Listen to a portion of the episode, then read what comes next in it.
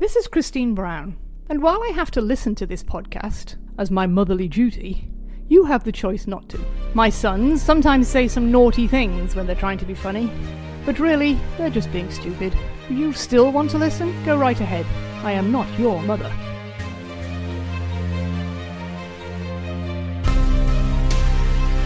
This week we have a very special guest.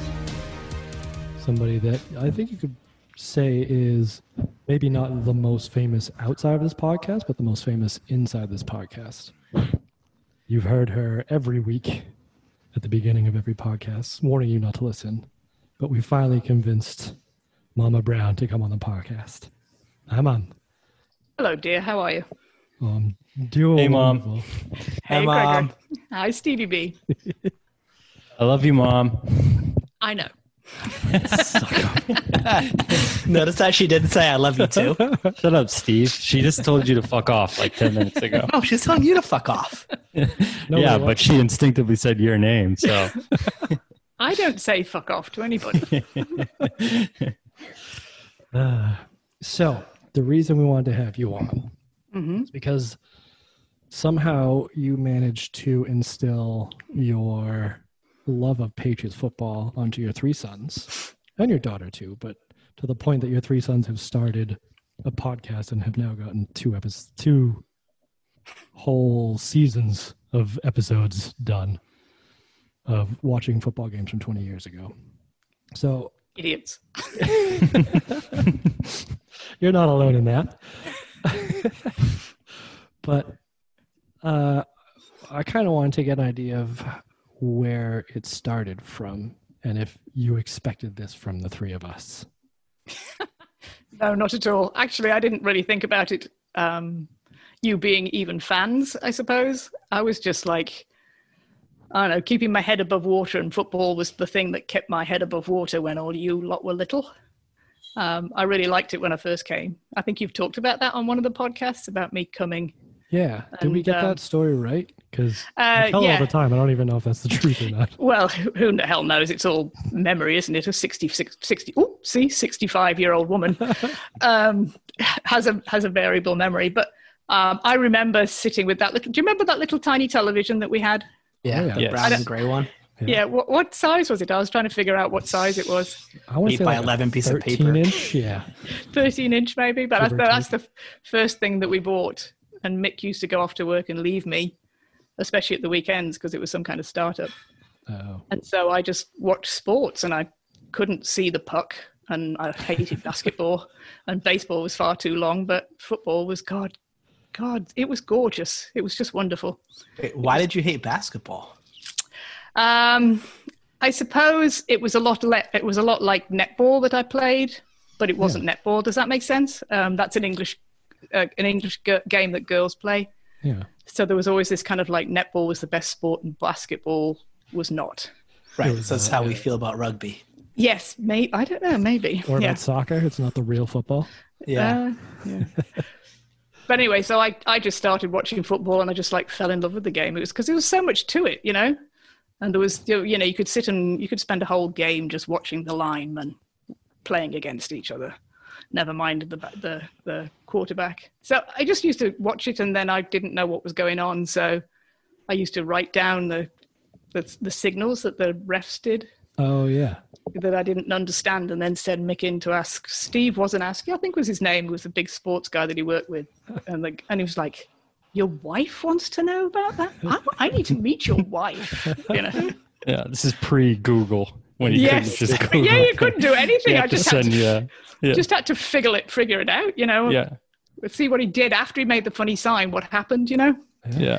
but um, it was great because I it just kept me busy, and I watched all the I watched all the the professional games. I was actually watching college games at that point as well, Hmm. and I knew I think it was it Herschel Walker. I can't even remember Oh, who the, yeah. they were. I don't remember names, but um, but uh, I followed all of the the college stuff on the Saturday and then the stuff on the Sunday too. Did, you So have a, go on. did you have a college team? Like a favorite No. college? No, no, no. Hmm. Um, and I Were you a Patriots fan though? I was a Patriots fan because we went to see them. We got the tickets were pretty shit cheap because They were awful. awful. They were awful, you know. So we we were doing all these American things. So we bought Patriots gear, you know, like woolly hats and stuff with that dreadful logo that makes me shudder now every time I look at it. Um, but we went down and saw the games and took peanut butter and jelly sandwiches, I do believe, as a, something a very very American that you'd take to a football game. Who knew? Um, but uh, after that, you had to be that because that was the first team you watched. So, you know, you you just uh, you just supported them. But you have a history of supporting, shall we say, the underdogs? Because didn't You're England talking about to- you're talking West Bromwich Albion. And shh, yes. You're not allowed to. You're not not allowed to talk about that. That's just. I, I thought you were talking about uh, your son's sports careers. Just your too. sons in general. We Yeah. were never considered underdogs. We're considered never rans. I don't know, Gregory. I thought I got a good run for my money out of your soccer career, such as it right. was. Yep. Mom came to every UNH soccer game, even though I started one game, and it was it was senior day. That was all right. It was. I lived on hope. Yes. Yep. It was good. No, But in, was good. interesting, in, interestingly enough, you never let us play football when we were younger. no, no. But there was a rule. There was a, it was if once you got to high school, you could That's right. you could decide on your own if you wanted. That was the only reason I did that was because um, Donna Lynch's husband, Tom Lynch, Yeah. he he, played in who the played for uh, who did he play for? I can't remember. Seahawks, The and Bills? Bills, maybe. Yeah, I think both of those. Yeah, I don't know. Something He like played that. for some team anyway, and he wouldn't let his own kid play Hmm. until high school. He wouldn't let. I think he's he tried him once at eighth grade in the little league stuff, whatever they call themselves, the Rams or Pee-wee, whatever, yeah. Pee Wee, yeah.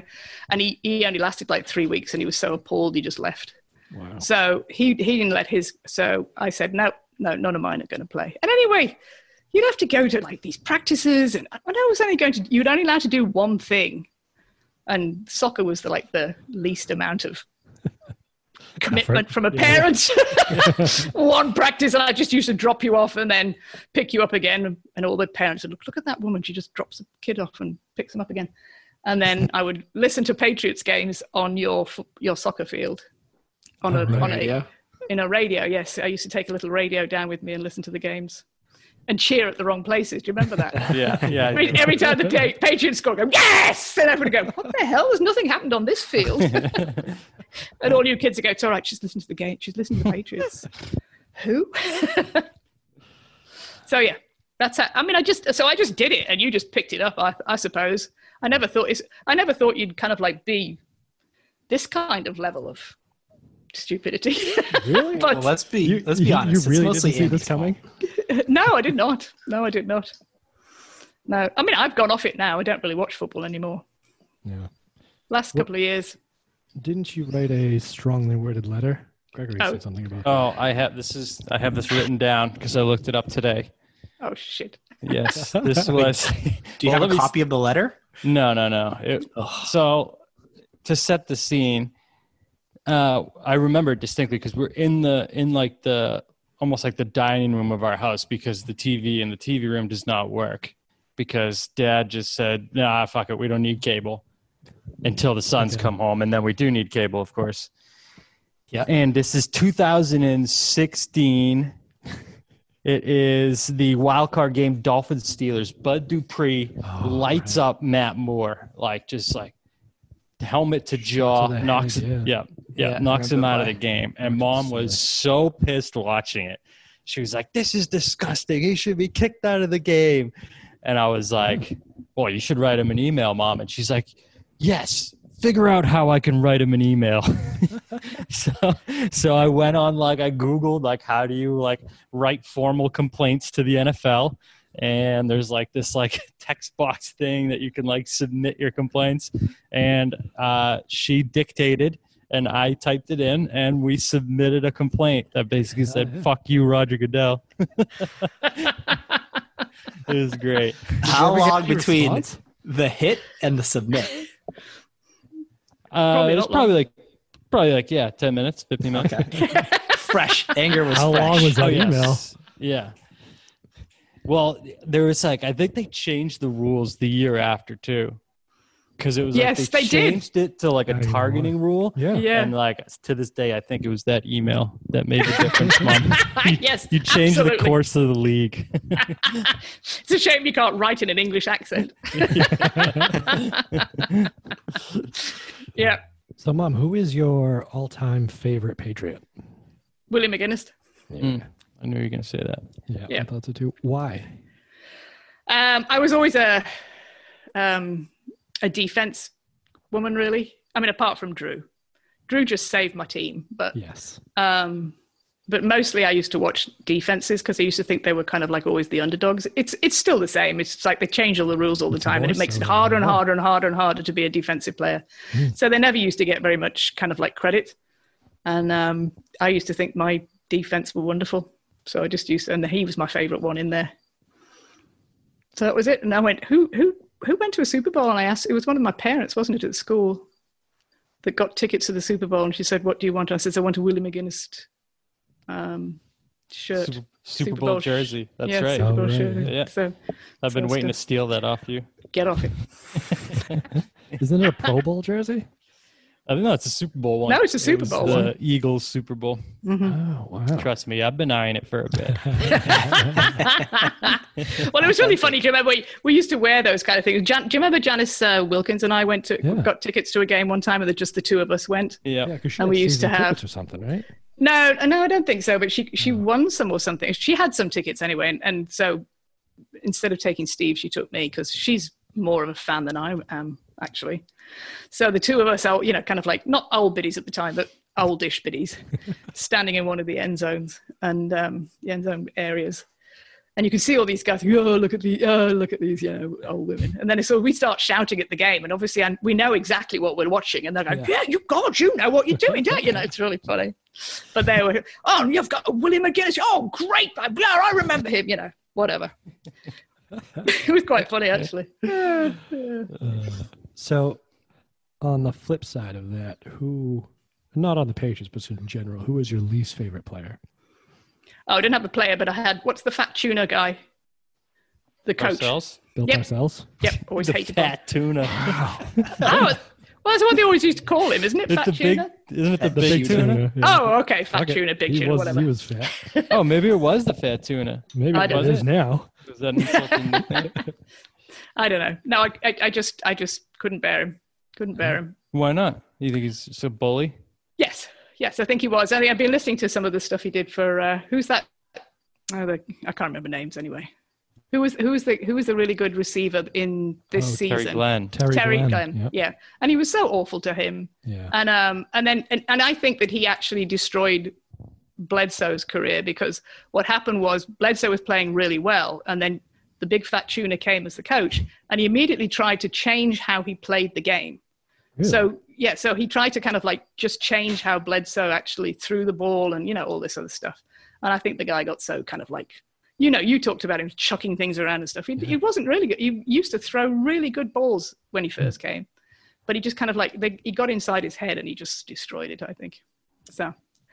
But you've, I've just been listening to episode nine. Have I missed? I've actually listened to episode nineteen. It's unbelievable. Holy So- shit! So I'm home right now, and like the other day, I come, I'm like come downstairs in the morning, and she's sitting there quilting downstairs with like the cat sunbathing next to her, and I can hear the episode she's listening to, and it's like I'm like describing a story of when I got drunk and arrested, and she turns to me and she goes. I'm learning a lot on this podcast. I'm like, oh god, we got to put a stop to this. I have I have learned a lot. about But that was the dribbling fir- especially.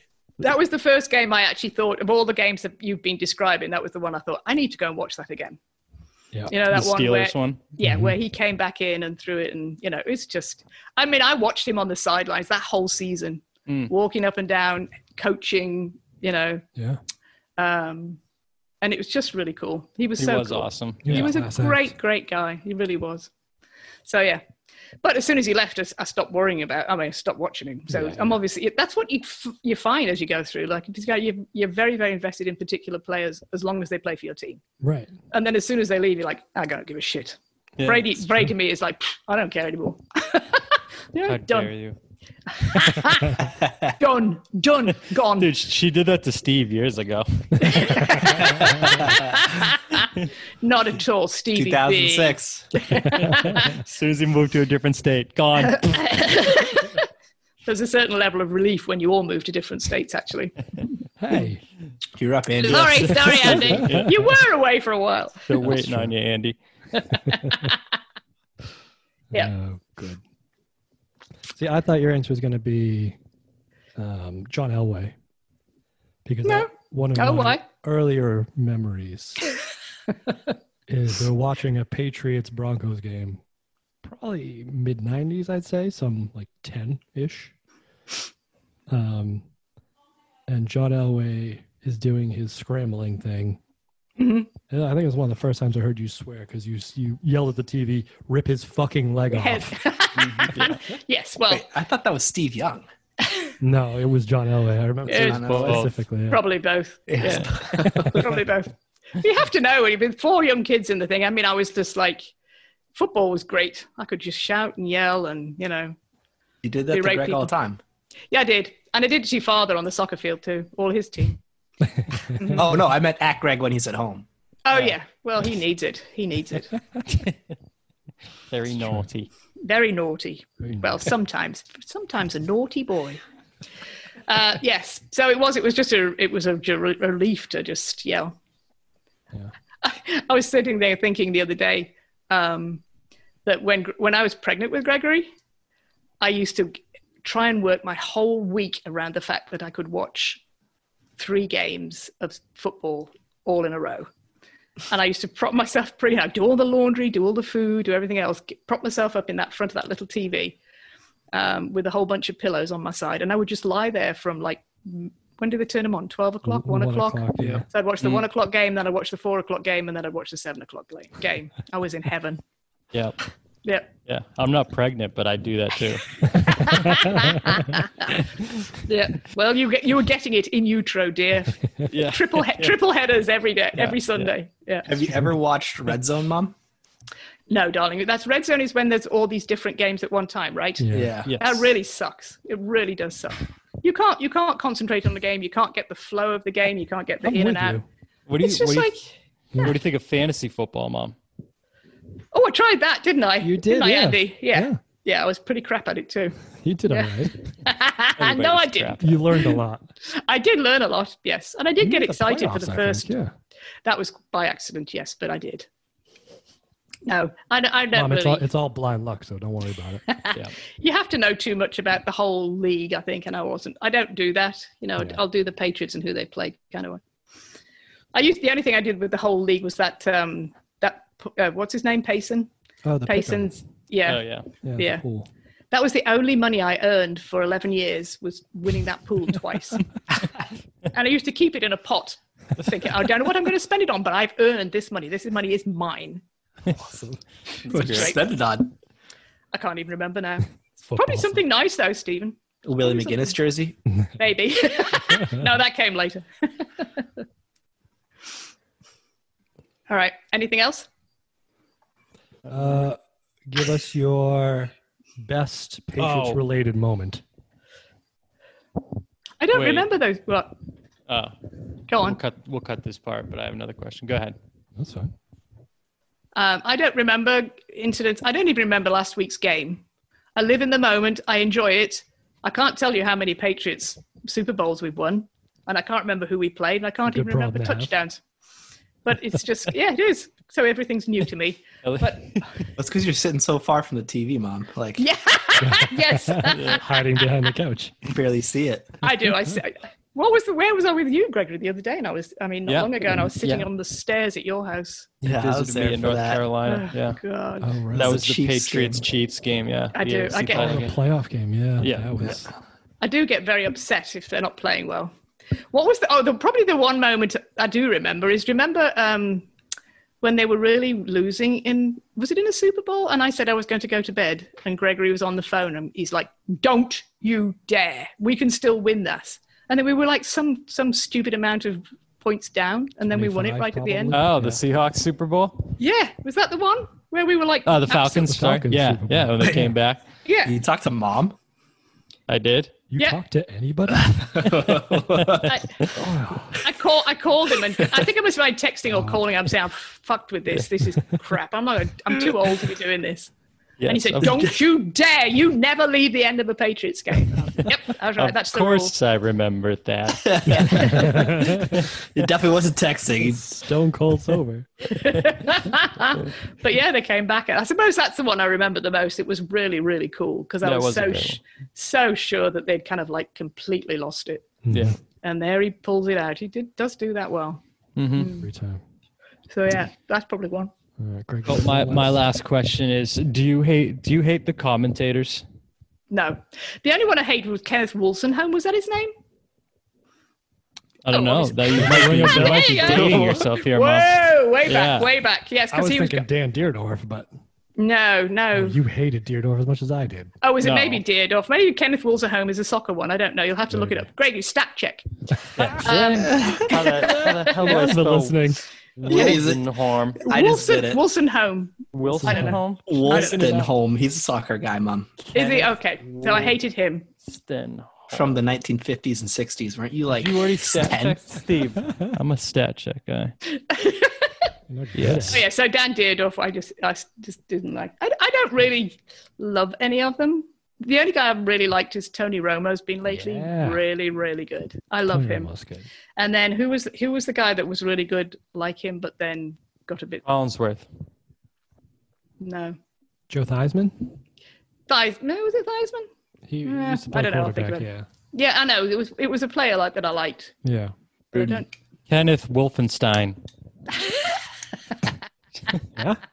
Fuck off. English soccer announcer. All right. So yes, I don't really care about the.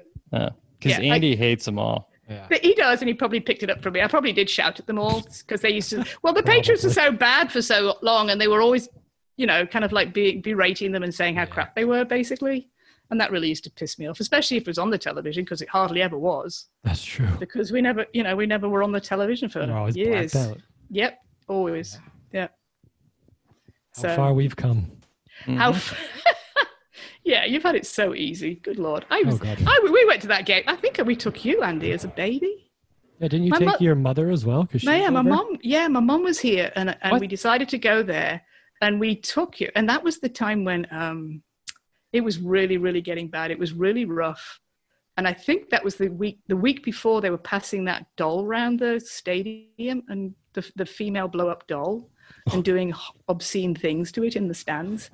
So that was when we decided we wouldn't go anymore. But my mother was like, Grandma I'll- was I'll- there? yeah, I'll just I'll just take I'll just take the baby and go into the car. And then she said somebody had come along and peed next to the car while she was sitting in it and things like that. It, wa- it was a really rough scene actually when they were I've heard bad. That story. Yeah. Yeah, That's they were awesome. dreadful, just dreadful. So yeah, so we we stopped going for quite a long time because it was it was too rough. And then it was too expensive when they got better. Uh, I go probably once a season for a while. I used to get tickets from the uh, from the parents at the Montessori school. Pretty cool. That's right. Yeah. Mhm. That is cool. Anything else? I got one last question, mom. Yes, Stevie. My Which favorite. son do you love the most? Oh wow, she answered it. Never mind. yes. Oh, yes. Always. Yes. No, no favorites. Everybody's just like a pain in the ass, really. All right. Who's your least Well- favorite? Yeah, I was gonna say which one do you hate the most? And why is it Steven? Yeah. Yeah, that's And right, but Steve. Stephen by what margin? Don't don't let them be mean to you, Stevie. All right. Uh, Anything else? no, I think thanks for coming good. on, Mom. I love Yeah. you. This is Yeah, I love you too. Mama. Thank you very much. Bye bye. Bye bye. All right. Well, welcome back. Now that we've heard from the one and only, the infamous Mama Brown. Infamous? Yeah, that sounds Famous. That sounds yeah. That sounds nefarious. Infamous. I'd say. I'd say podcast famous. Mama Brown. And the, More- uh, she's famous for more than just the podcast, but that's probably her biggest claim to fame. Yes. I would think so. Yeah, it's, it's what most people know her for, not for all the good work she's done with uh, the children of America and the children of New Hampshire, being a teacher for so long and and us all that. I don't know if she'd put that on her resume, but yeah, Look in the bottom, extracurricular. exactly. Also, C. Definitely not the references though. No, but uh, Greg has gotten so angry that mom didn't say she, uh, that he was her favorite that he is not with us at the moment, and it has nothing to do with the fact that we're recording this at a different time than the interview with mom. Um, but he might be, desperate attempt to be even decent at golf. yeah, yeah, it might be something to do with that. But uh, he may join us later. We shall see. Um, you'll have to stick around to find out. Like how I teased that, Steve. That's pretty good. Um, yeah, let's talk about some football because we we've kind of danced around it talking with mom, but uh, we are finally, mercifully, I don't know what what what would be a good adjective for where we are right now. Oh, what, the, what was that weird? The culmination or whatever it was. Oh, climax of the uh, the yeah. climax, yes. we're at the climax of the 2002 season. Uh, uh, that's probably a good word for this. That I think this game was not anticlimactic, was it? No, this is a great game. Yeah, Overtime. I because the rest of these have been a little rough. Uh, especially, I think last week was probably the the low point of the season, losing to the Jets at home. for sure. I mean, I think that's going to be the low point of any season, losing to the Jets at home. But this one, especially, just because of how they did it and like the fact that it mattered for the playoffs and all of that. Um, so I think we should probably apologize again to Lisa for making her actually watch that game. That was So, bad. sorry, Although the Lisa. Titans one was equally as not as bad, but like it was tougher to watch. Yeah, I mean, neither of them were good. So I was just kind of gonna watch this game more out of duty than anything and just kind of skim it almost. But then when I got into it, I forgot to do that. See, I forgot that I've always seen that highlight of Tom Brady hitting Troy Brown in overtime for like the game-winning touchdown. It was at Yeah. Miami. It had the old baseball field. Right. And then when I first put this game on, I realized it was at New England, and I was like, "Oh, this isn't that overtime game. No. What game is this?" Like I don't remember. Yeah. I, I remembered none of this game again. Um. I still think I just blacked out for the entire uh, 2002, 2003 area of my life, um, which may or may not have had to do with the copious amount of drinking I did during those those two years. But um, yeah, th- this like I didn't realize this went to overtime, and this was another one of those games where I got I think probably end of the third quarter, beginning of the fourth quarter, and I thought, wait, the Patriots win this game, right? Oh yeah. Uh, I actually wrote it down. There's a lot of people leaving with five minutes left in the fourth, like they showed the typical, like you'd see in most Browns games where people are streaming for the exits because there's like five minutes left in the fourth quarter. It's still down by 10. And people don't realize who Tom Brady is yet.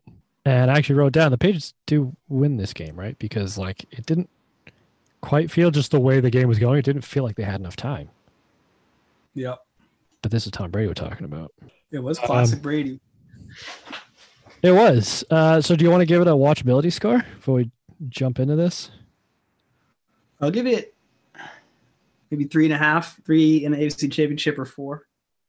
It's pretty Wow, all right. watchable, but we play like doo doo for a lot of it. But it's only watchable because you knew the end of it. If, if the Yeah, yeah. Dolphins actually won it like they definitely should have, it would be like a one watchability. And the def and that they thought they were going to. But yeah, I was- if the Dolphins win, they're in the playoffs. If the Dolphins and win, they win the division. Yeah. Yeah, playoffs and like a home playoff game. And I think they missed the playoffs, right? The Jets made it in. They did, and both the Patriots So they the went from a home playoff game to not making the playoffs because they were up 10 with five minutes left. What a fucking Yeah. collapse. And the the announcers were even talking about how they were like already starting to celebrate on the sidelines. Yeah. Which, whoops. Um, yeah, I would probably give it a. Th- yeah, I'd say three and a half would probably be about right.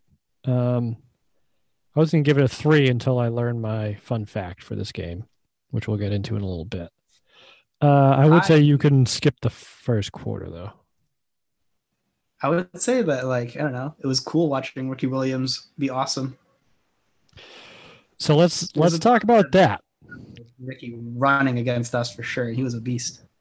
So Ricky Willie, we talked about him last time. Uh, the Patriots play the Dolphins this season, and I think Greg went into a deep dive for Yeah. him, but uh, didn't realize how dominant he was this season. He actually led the NFL in rushing this season because they Yeah. showed a stat where it was him and who else? Uh, oh, uh, LT and Priest Holmes.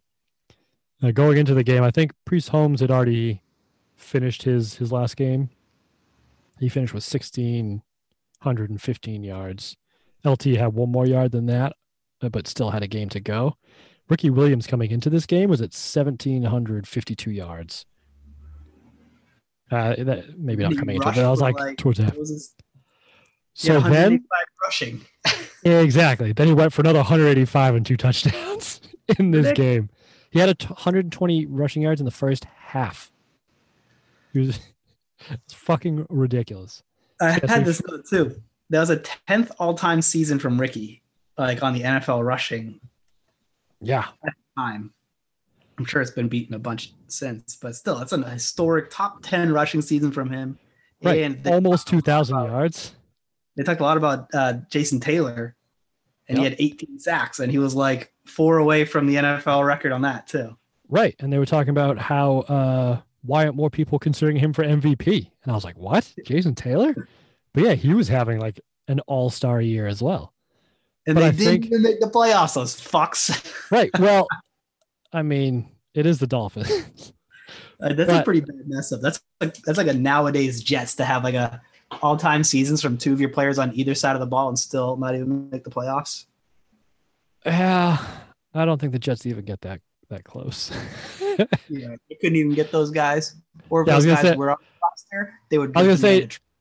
Yeah, na- name the the best offensive player the Jets have had in the past ten years off the top of your head. uh, definitely Le'Veon Bell. He's the the biggest name. He's probably the best offensive player though. Has he done really. anything though? I'm talking like production wise. Has anybody actually produced? He's on the Jets. You know, he's got he's just you know surrounded by malaise, so he sucks too. Just gets dragged down into the black hole. Mm, Good word. But, if you yeah, get him out of there, he's just as good as he is again. He's probably the most talented player they've ever had on that squad. In the past ten years, anyway. Yeah, absolutely. Um,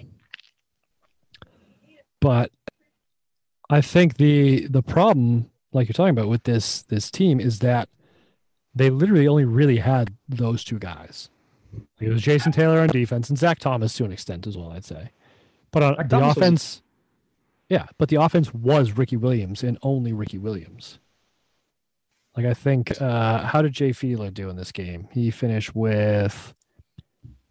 You want to guess how many passing yards he had? I feel like he didn't have to do too much because it was Ricky Williams' show. He just had to play action off of it. Well, this is this is the point I'm making. But so even with that, you'd think like he would be effective doing that, right? So how many passing yards do you think he had in this game? Ballpark. I don't know, 200, 250. 110. What was his completion rate? And that that included uh 70.4. That included um what does it give you? Oh, long of 32. He had that 32 yard touchdown to I don't remember who it was. it was a pretty good throw. Yeah, I thought he played okay. He had good throws. He he missed a lot of like what probably should have been gimmies. Yeah, Nowadays would be. bad, yeah. Yeah, but he had that one touchdown, which I don't think was as much him as it was like Victor Green doing what he did last week, just letting a long ball go literally through his hands for a touchdown. That's true. Which I think Victor Yeah, They were compl- complimenting that throw, and it's like, ah, it should have been a pick. yeah, uh, it absolutely should have, and yet here we are. Uh, Although So- you say Blair would have picked that, and he had that one go right through his hands on the tip ball.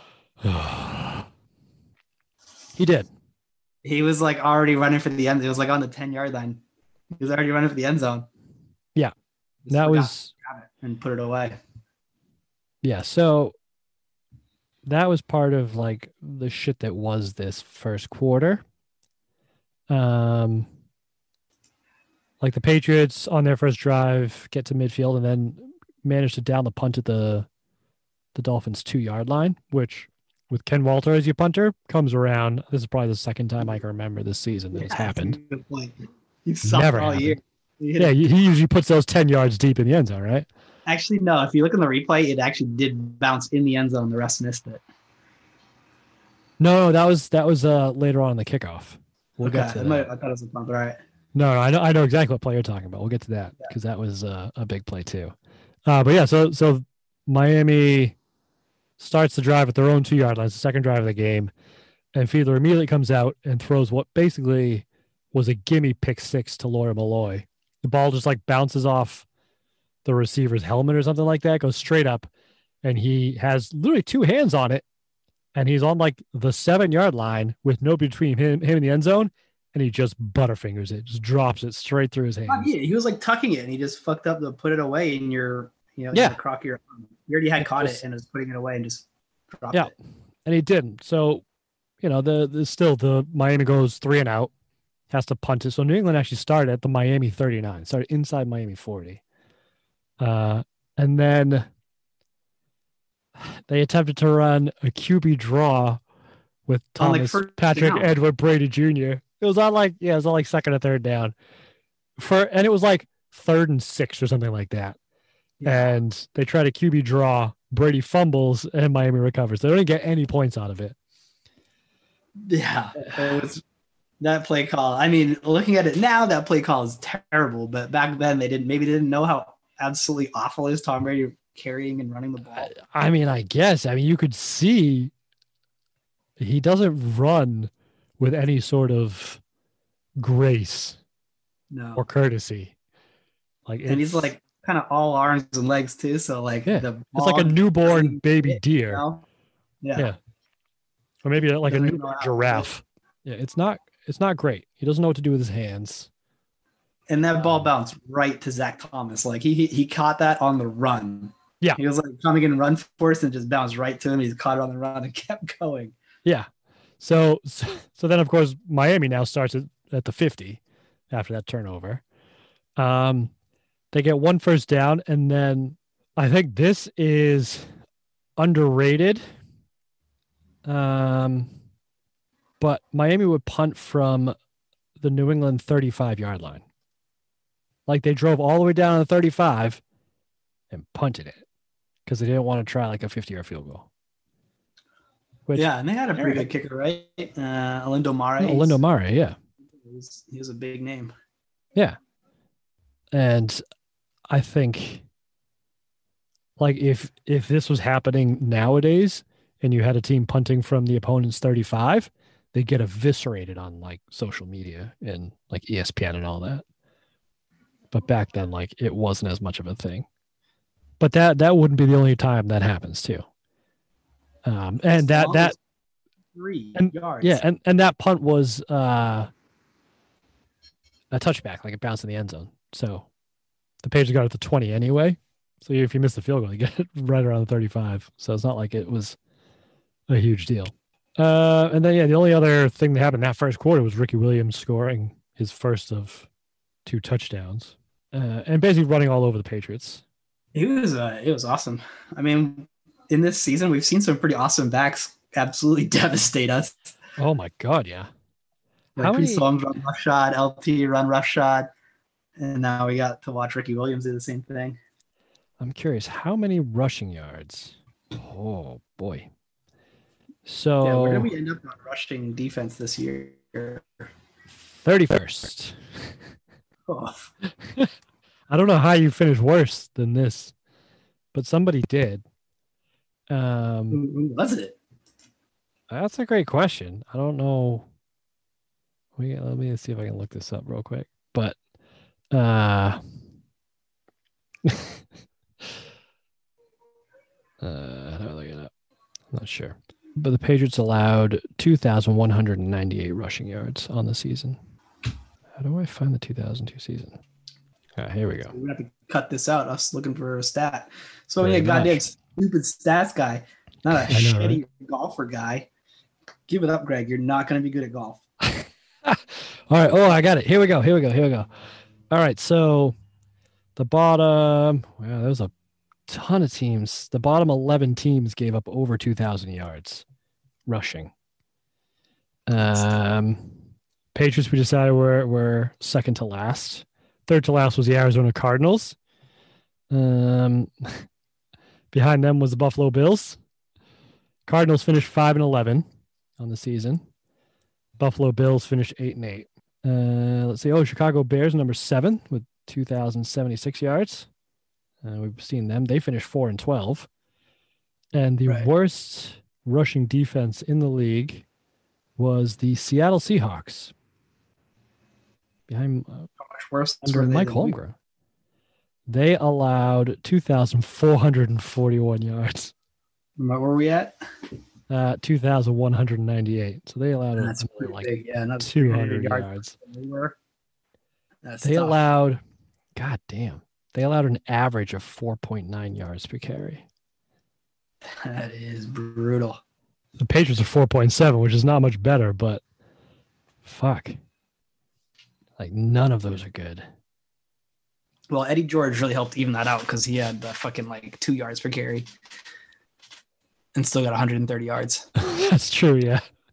And they've done okay against like you know, the Bills didn't really run it, I don't think. Yeah, they're okay on some people, but all the big backs, the big names, Jets did yeah, the Jets didn't really run it much either. I don't that feels right. I don't know. It, yeah, it wasn't a, it wasn't a great season for this rush defense, which I mean isn't a surprise, right? I mean, to be fair, did you see those blocks Jay Fiedler was throwing on the reverses? Yeah, I think he was uh They had It what three reverses for 60 yards. And Yeah. Oh, yeah. The the wide receiver was the. This is the. I, I actually wrote this down. This was the. The uh the only game that I can remember where the Patriots would fall for reverses like that. I don't know if they were just so like keyed up on trying to stop Ricky Williams, which exactly what it was. I think it was good play. didn't work. But yes, uh, Chris Chambers crash down the line. was the second leading rusher in this game. Three carries, fifty nine yards. so, like he's averaging what almost twenty yards a carry. My math right there. Plus the 185, you're talking 260 yards rushing. Um, 256 total.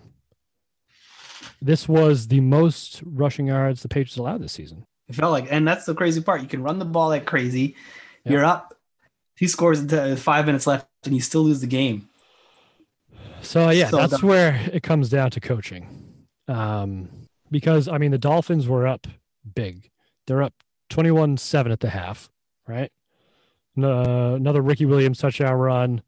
Patriots doing absolutely nothing. They are actually getting booed in the second quarter when they went three and out after Ricky's second touchdown run.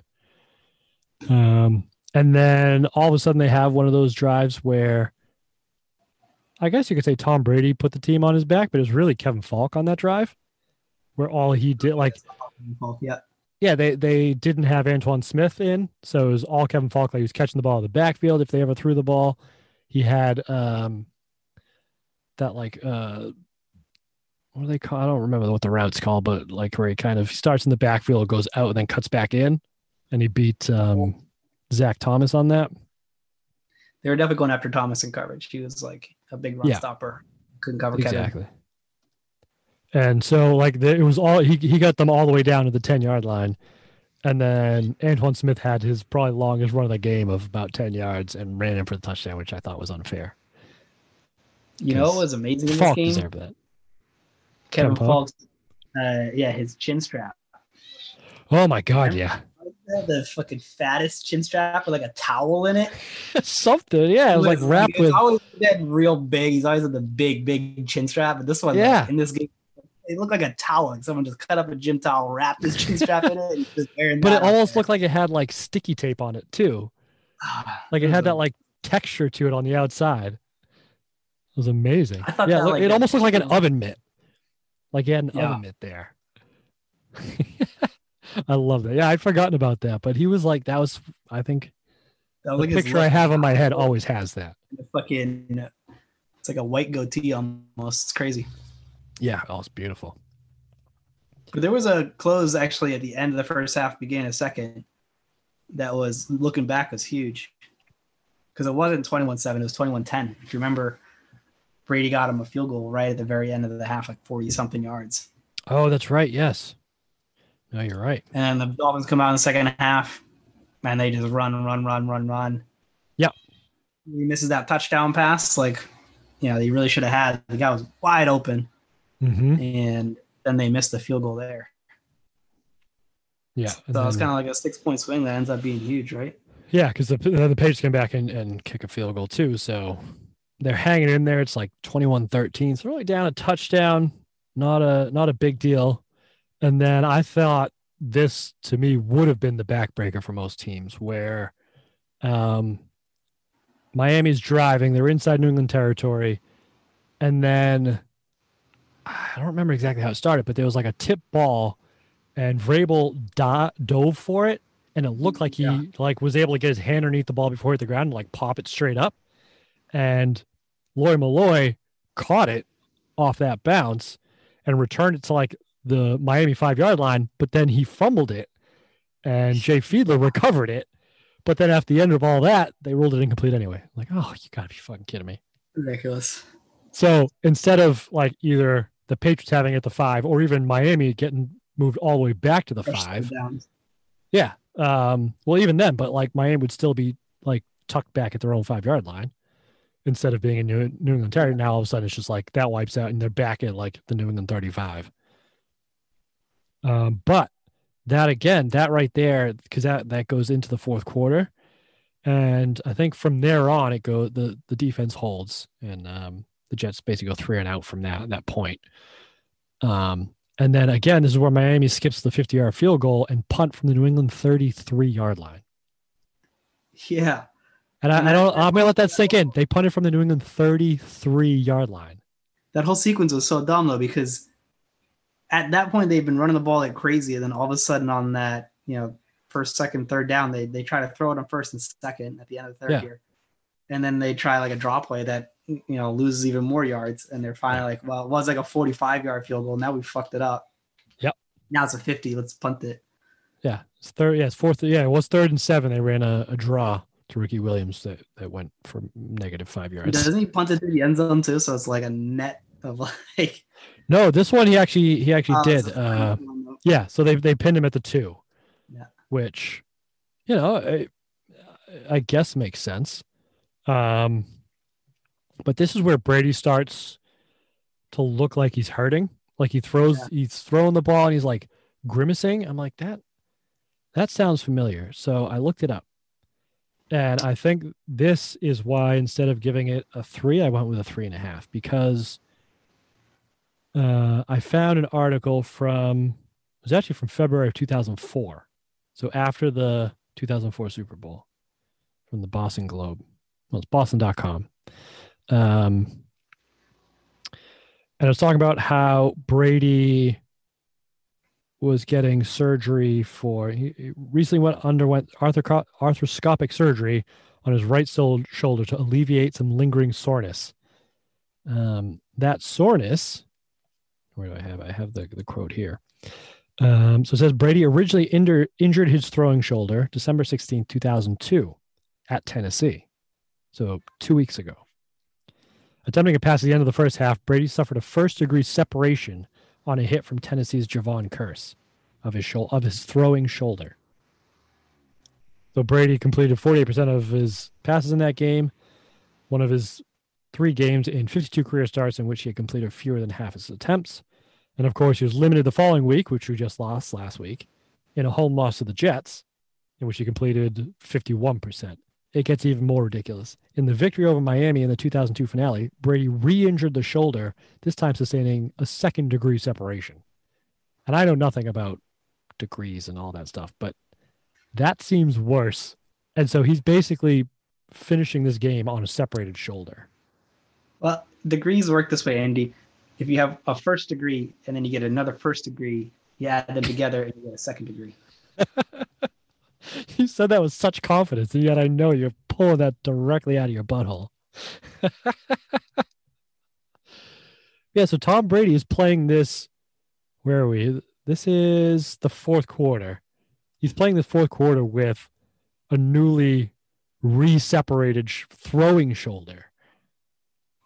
Yeah, he definitely looks fucked up. And then like every pass was maximum like seven, eight yards. Yeah, but it was still coming out. Yeah, Pretty hot. Was fucked up. Yeah, Yeah, I mean, like the throws were on target and like getting where they needed to be. Yeah. yeah. In between the plays, you could tell he was hurting though.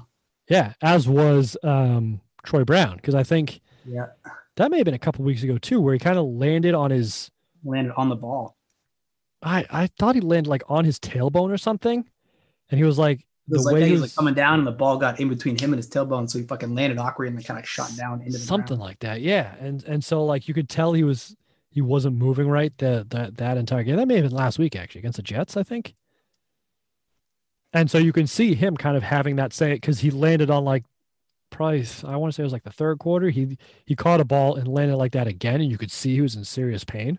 But that the Patriots starting at their own two, both of those guys hurt, still managed to drive to midfield. And I think all the completions were Brady to um Brady to Troy Brown to get them out of that hole. Um, but then they end up punting. Miami goes three and out. So it's still where are we at this point? Patriots are still down eleven, right? They're still down. No, they were quite down eleven. They were down a little less than that. This the eleven is when Oh, right, right, yeah. Dolphins got to the ten yard line of the Patriots on a pretty Mhm. solid drive, running it primarily down there like you should be the entire time. Well, the only reason they, they managed to drive down is because Brady got picked off Oh, before. And so they started with, I think, a shorter field. And then, yeah, they literally just ran it Yeah. straight down the, the like a tipped. INT. Yep. His fault. Yeah. Tipped by Zach Thomas, of course, covering Troy Brown, which Yeah. you don't see that very uh, often. So they have a third and three on the ten, and they throw it. they do like a bootleg with Jay Fiedler. Right. You, you've you've run for 180 something yards already in this game. Yeah. You have like your offense is literally just Ricky Williams. The Patriots have not shown they can stop you once, and so you yards. If you score a touchdown, it's pretty much game over. There's like five minutes left. Yeah. Because we get the ball with four minutes, 44 seconds, and there's 11 point deficit. Yeah, because when when they showed the fans streaming out of the stadium, there was just about yeah, just under five minutes left, and that's what and they just kicked the field goal, so now they're up eleven. Five minutes left, and the Patriots offense has put up thirteen points at this point. so it's 24-13. Patriots are down big, season on the line. They lose this, they it doesn't matter. Yeah. Um, Dolphins go home. Our Dolphins go, yeah, home to have a playoff game. Yeah, and so this this is where the Dolphins start celebrating on the sidelines. You know, they they even the commentators have seen. They're like talking about it. Um, but then the Patriots get a lifeline because they they're driving. They're they're in hurry up. Um, doesn't look like the same hurry up that we're used to seeing these past ten years or so. Um, like the the play calls just seem a little slower, and Well, I guess they- Brady getting everyone lined up is slower. They didn't like push it that far down the field either because I don't think you could throw it that. I don't know.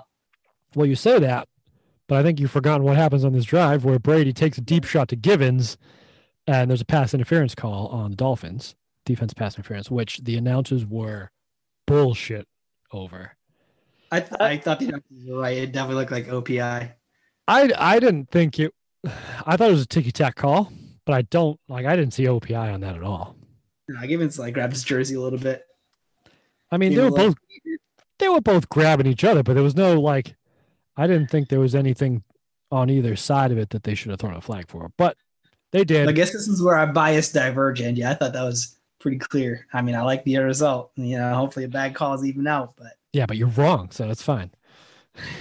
you know, they had this they had this wrong call on our opponent, and then that you know holding penalty on William McGinest covering uh, whoever it was on that screen pass that Oh, yeah. touchdown in the Super Bowl. That that was definitely the wrong call. That, see, I disagree with you on that. That was, that was legit call. It was you're shitty, but agree, agree to disagree. yeah. uh, I'm sure Greg would say uh, the Patriots were in the wrong on both of those if he was here, so he can go fuck himself. Um, but yeah, so the Patriots have now first and first and goal on like the two or the three yard line. and they immediately run the ta- the patented Tom Brady hard play action, gun it to the wide receiver at the back of the end zone, which of course is It's our boy Troy. Troy Brown. So injury to injury. So now they're down uh, five. So they need the two point conversion so they they can get in field goal range. And then they do. Well, it's probably. I'm sick of Fauria like now, but I'm going to give him props for this catch because it was again another. Was it a play? Was it even a play action, or did Brady just like roll out to his right? So they put Brady on the run. Roll out, yeah. Yeah, they put Brady on the run, and he found Fauria in the back corner of the end zone, and Fauria made a hell of a catch because that ball was coming in hot and it was high, but he still managed to snag it. So now the patch is down three. So now it's a game. Now it's 24-21. Um, and the Patriots line up like they're going to kick the onside kick, and this is the play you were thinking of Oh yeah, yeah, yeah. because now so you're down you're down three right or if you're if you're dave Wannstedt in the dolphins you're up three you see if you get the ball and you run out the clock you win the division Well, Patriots still had timeouts, right? They had the two minute warning and timeouts. they did um Like But- 40, I think, when they kicked off, something like that. something like that yeah um but so they, they line up as if they're the patriots are going to do an onside kick but adam Vinatieri kicks it deep. And their deep man wasn't deep enough. Was it travis minor travis fort minor if you will if you're chris berman. You like that? I just came up with that right now. That wasn't bad. Fort Minor. you don't remember fort minor? It was the uh the rap group started by the Linkin Park guy? No, no. oh no. yeah. Oh i guarantee you remember him hang on oh we're gonna I have to just feel like you could have gone in different ways with minor, like you know, working in a mine, minor, like silver miner or gold miner. But mm. yeah, No, I this because this was about the right time. a- Yeah, it was Mike Shinoda. No, I guarantee our listeners will understand, remember the name. Here, Oh me- yeah, so me- you're, you're guaranteed mom's gonna remember the name of Fort Minor, the Linkin Park guys' other rap group. Our mother probably will remember this song because she's heard it. but here we go. I think you'll remember it too. You remember this one? This is like a one-hit wonder, right? I don't think they had a lot of success. Like Yeah. Oh. he keeps talking about like all the percentages and they don't add up. That's the part I remember about that song. 80% grit and 40% wow, 39% this and 27. I'm like, dude, you're like 150%. What a fucking nerd, Andy. Shut up. Go fuck yourself. but yeah, so Fort Minor. So Travis Fort Minor um, does not play this well. And I think this is a coaching issue because Vinatieri kicks it over his head. The ball bounces in the end zone and then bounces back out onto the field of play, onto like the two yard line. And you can see Travis Minor's head, like brain is kind of short circuits. He's like, should I pick this up? Was it, it was in the end zone. Can I like, can I get a touchback out of this? And while he's thinking about it, the entire Patriots kick team is rushing toward him. So he picks it up and manages to get it back to what, like the four, I think. Yeah. Yeah, five-ish. Yeah, I think I think it was right, right around yeah the four or the five yard line. Um, and so not great. So what do you do if you're if you're a Miami Dolphins coach? You stuck your own four, just over two minutes left. You have 241 yards rushing in the game. You have you have two options. I'm I'm Steve. You're going to be Dave Wannstedt, so put on your mustache for a second, and I'm going to give you two options. One, nice. You can, uh, you can come with what with what got you here in the first place. You you can run the ball down the page's throats with Ricky Williams, who's having a career year, a top ten all time year, Even or the commentators said when they were preparing to kick off, "Ooh, they have to stop Ricky Williams three times." Yep. Or eh, but you know everybody's you you know the Patriots are going to sell it to stop that. They have they've already given up 180 yards to him, but they're going to sell it to stop it. Or do you?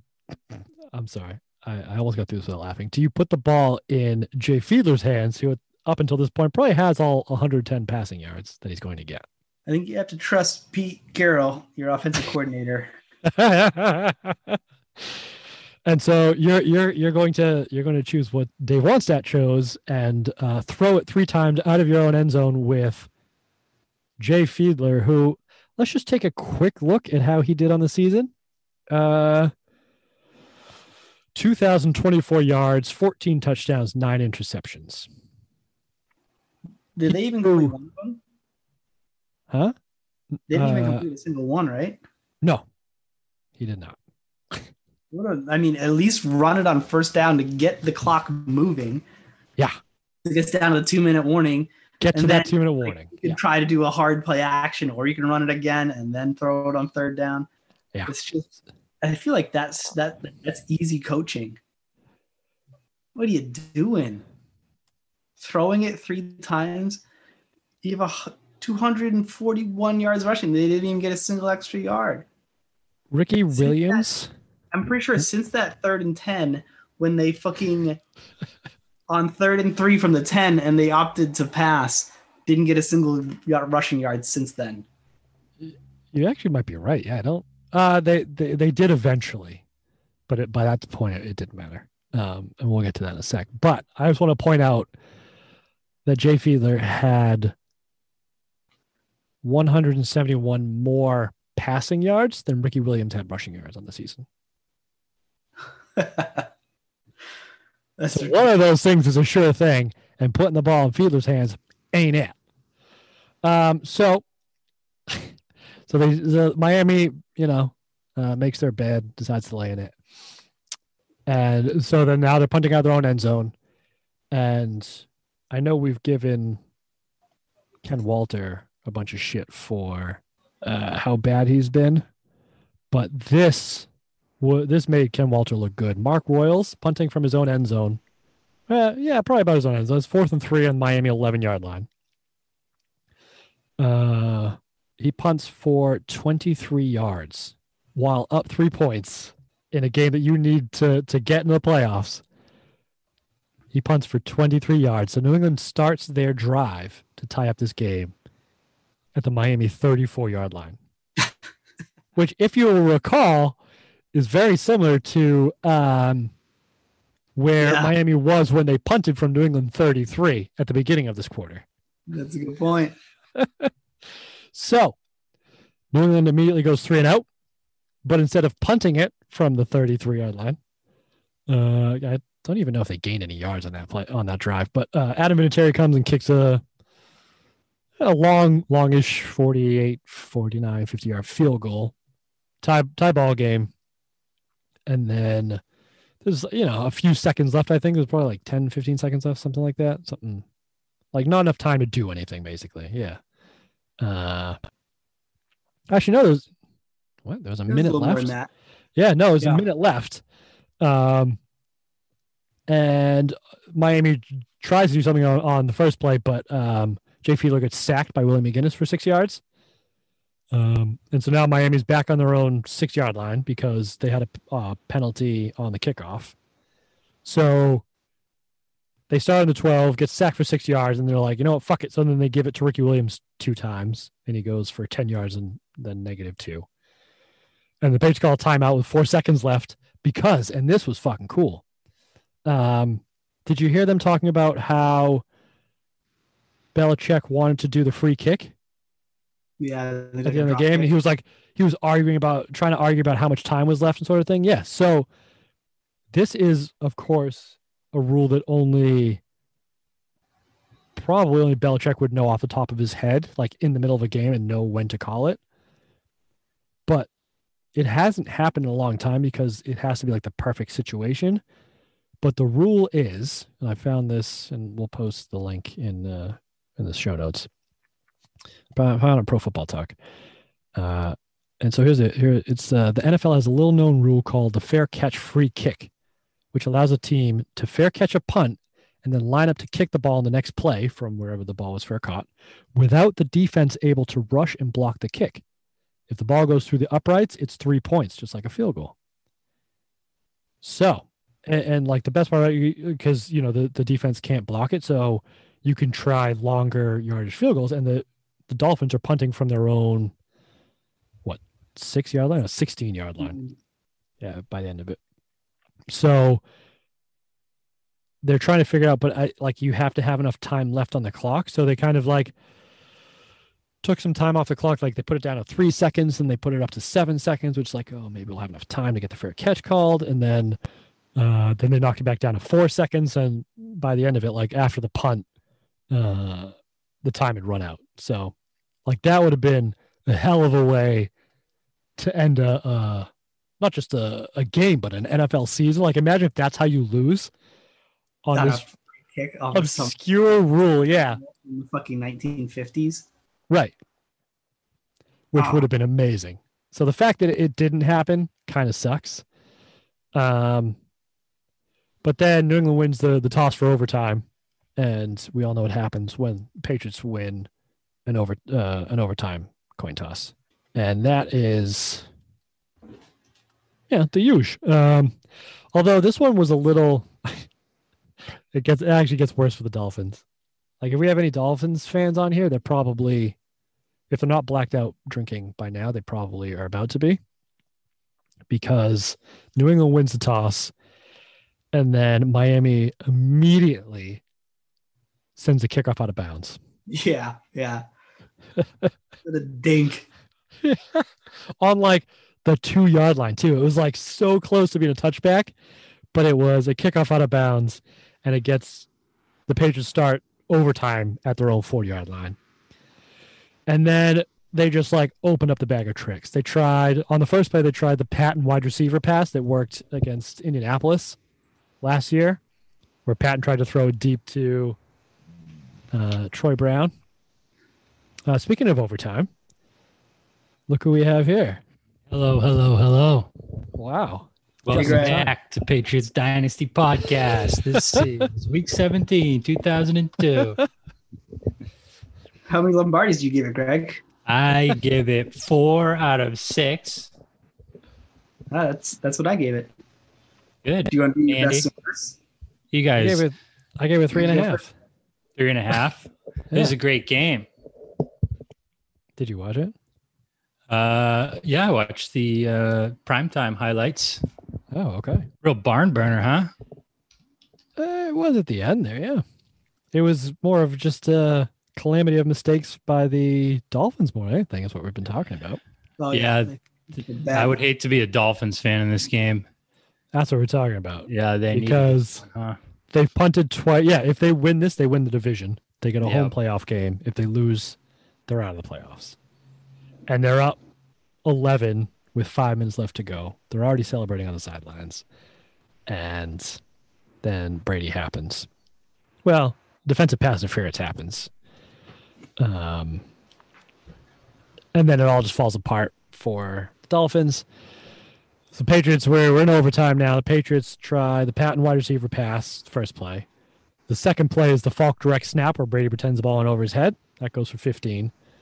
And then Faulk has an incredible sideline catch, which I think I was saving this take for the end of this podcast Um, because I thought we are going to do our best and worst for the season, but I think I'm going to just come out with it now. My hot take is Kevin Faulk was the MVP of this team in 2002. I think you have some recency bias, Andy. Nope. He, I think he played well down the stretch, but I don't know if the whole season he was the MVP. Right. he Came on in led the the league in kickoff returns. Okay. They had two TDs, right? He's the only player in the NFL with yeah, he had two TDs. He's the only player in the NFL that had a receiving, a rushing, and a kick return touchdown. Okay. Uh, and then, like you said, down the stretch when everybody was falling apart, we found out you weren't here for this, but Tom Brady was playing on a separated shoulder that he suffered in the first half of the Tennessee game, which is why he played shitty in the last two weeks, but then re separated it halfway through the fourth quarter of this game, which we saw. And you could see him like physically wincing every time he threw the ball. Um, but literally the only person who was left and actually doing anything down the stretch of this on offense was Kevin Faulk. What about uh, Rohan Davey? What Great him? locker room guy. Yeah. Cannon of an arm. I think he's MVP. If we're just gonna throw out ridiculous names, Andy. All right, give me a better name then, Greg. Troy Brown. Troy Brown is the best player on this team all season. Uh, I- yeah. And you know I'm gonna not argue just saying against- that because I'm not going to argue against Troy Brown, so that's like a catch twenty two. exactly. Troy Brown has been like overwhelmingly impressive this year. Kevin He Faulk, I think he's had a decent year, but I think yeah, I think Troy Brown started really strong, but then when he got hurt, he was never the same guy this season. yeah. But I mean, Faulk, Faulk, Nah, he like he was a good role hurt in that- player. What's that, Steve? He got hurt in that Chiefs game, remember? And he missed like the fourth quarter and overtime. He was setting, uh, he had his career high. Yeah, He came back and he was again, and then he got but he never again. like, yeah, he was he was like started to get back into who he was, but then he got hurt again, so it like didn't quite like it wasn't the Troy Brown that we all know he can be, and I think he would probably agree with that. Mine is going to be Willie McGinest. He was a beast all year. Big Willie. I mean, yeah, but this defense also gave up the second most rushing yards in the league this season, so giving it to anybody on the defense seems I'm not going to lay that at Willie's feet. uh, he's part of that defensive line. No, No, he's playing linebacker. I think he's a defensive end. What is yeah? What is he technically? I think he's. Uh, let's look at. I thought he was a, a defensive end. Um, Yeah, defensive end. Is that's what I thought. that he's listed on on, on Pro Football. He's also listed in 2004 as a left outside linebacker, and in his first two years as well. He had five and a half sacks. That was tied for the team lead with old big big Richard, Dick and Willie, but defensive MVPs. Or MVP. He also had one interception and ten passes defended. That's impressive. he probably just gets his mitts up there, you know, like JJ Swat. Yeah, I mean it's got to be right because so it's Terrell Buckley with twelve, and then Willie McGinest and Ty Law with ten. Mm, Big Willie gets his hands on footballs, so I love that. Big Willie gets his hands on balls. Yes, he does. Football, not football. Uh, yeah. So uh, just to finish this game, though, the Patriots would eventually se- uh, kick a out of Vinatieri 35 yard field goal to win it, and the look on Dave Wannstedt's face as soon as they showed that, as soon as they kicked it, was fantastic. Classic. Mm. It uh, it reminded me of um, who was the Steelers coach at this point? With the chin. Yeah, it, Bill- ha- it, it had a like Cowher feel to it. Just the like the sulking with the mustache. it- Ah, Yeah, they're similar looking dudes, aren't they? a little Yeah. bit, yeah. Almost But he was also like, uh, Wannstedt was like super fired up. Like he, I wrote down here, he looked like a Harbaugh out there, like screaming at the referees and like gesticulating and just like over the top, just pissed off on these referees. Mm. Which good, fuck them. You hate the referees. No, I just hate the Dolphins. So you want to go down there? You want to go down the commentator route, Andy? Let's do it. I love how you now bring it up. I didn't. Oh, no. I didn't. I don't really have anything. I just figured you were all pissed off about something. Uh, well, I will say that the the uh, game that we watched, or the the the feed that we watched, I didn't realize at first was the German feed. Yes. Ah, Sie Deutsche. That was probably my 'cause- favorite. It was the American like uh broadcast, but it was must have been broadcast in Germany because the first two commercial breaks they didn't go to commercials. They just kind of like showed a recap of what happened in the last three games, commentated in German.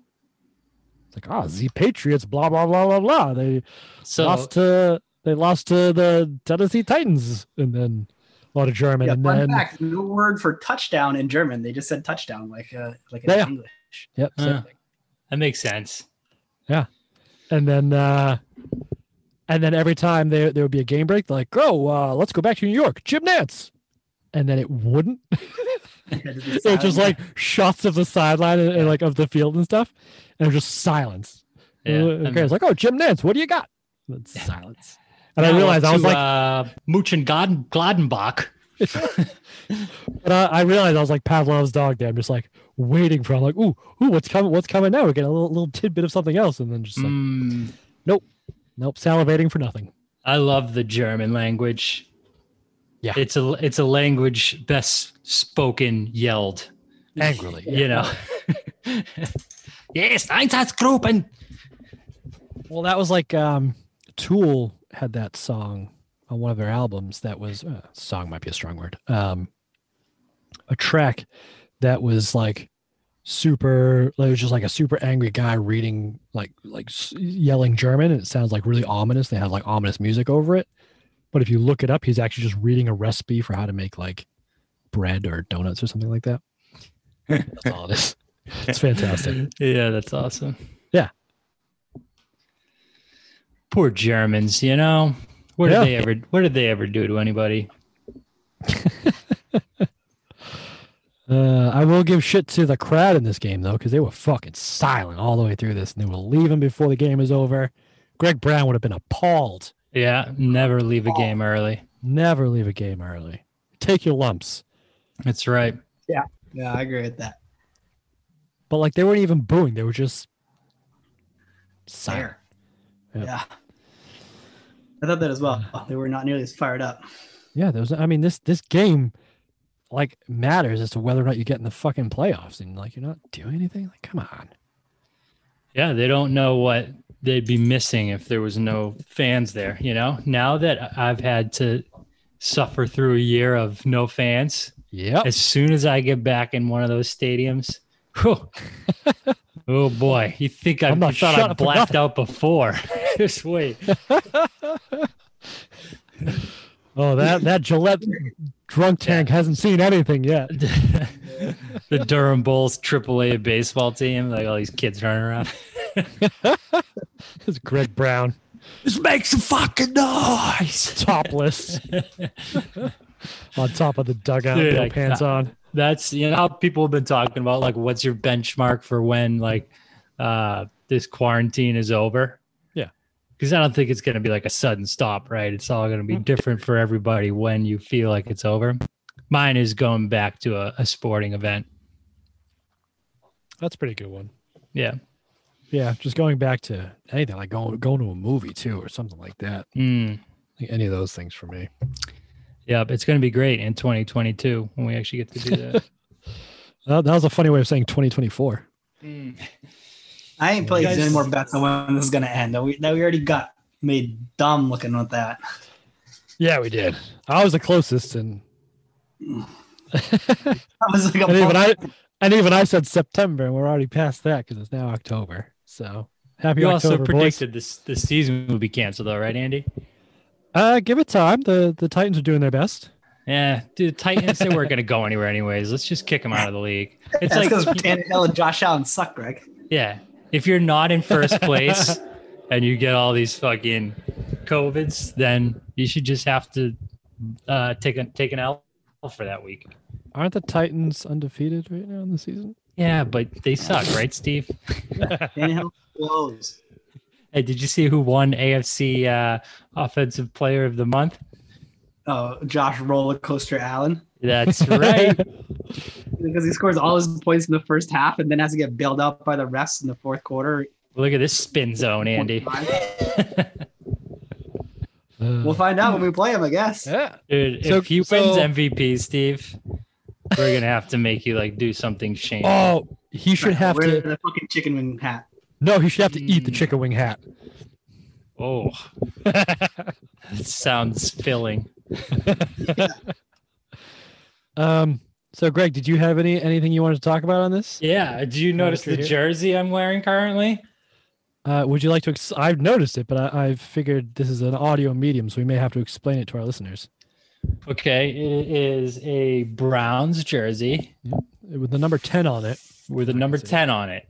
Mhm. That's what I'll give you right now. Can you take a guess what for what name is on the back? I want to say Kelly Holcomb. That's you my guy. are correct. Why did I get that right? Kelly fucking Holcomb. Do you You want to know this why I wore this jersey today? uh, first, I want to know why you have that jersey. You had it. right? That's a question I don't have an answer to. I have no fucking clue. Fair enough. All right, why'd you wear it today? Um, because this is peak Kelly Holcomb right now. Well, that's a phrase I don't think even his mother would say, but okay. The Browns made the playoffs. Did you know that? No. After this week, the Browns. 2002? Mm-hmm. Because I knew they were in the hunt. This is the their last playoff appearance is 2002.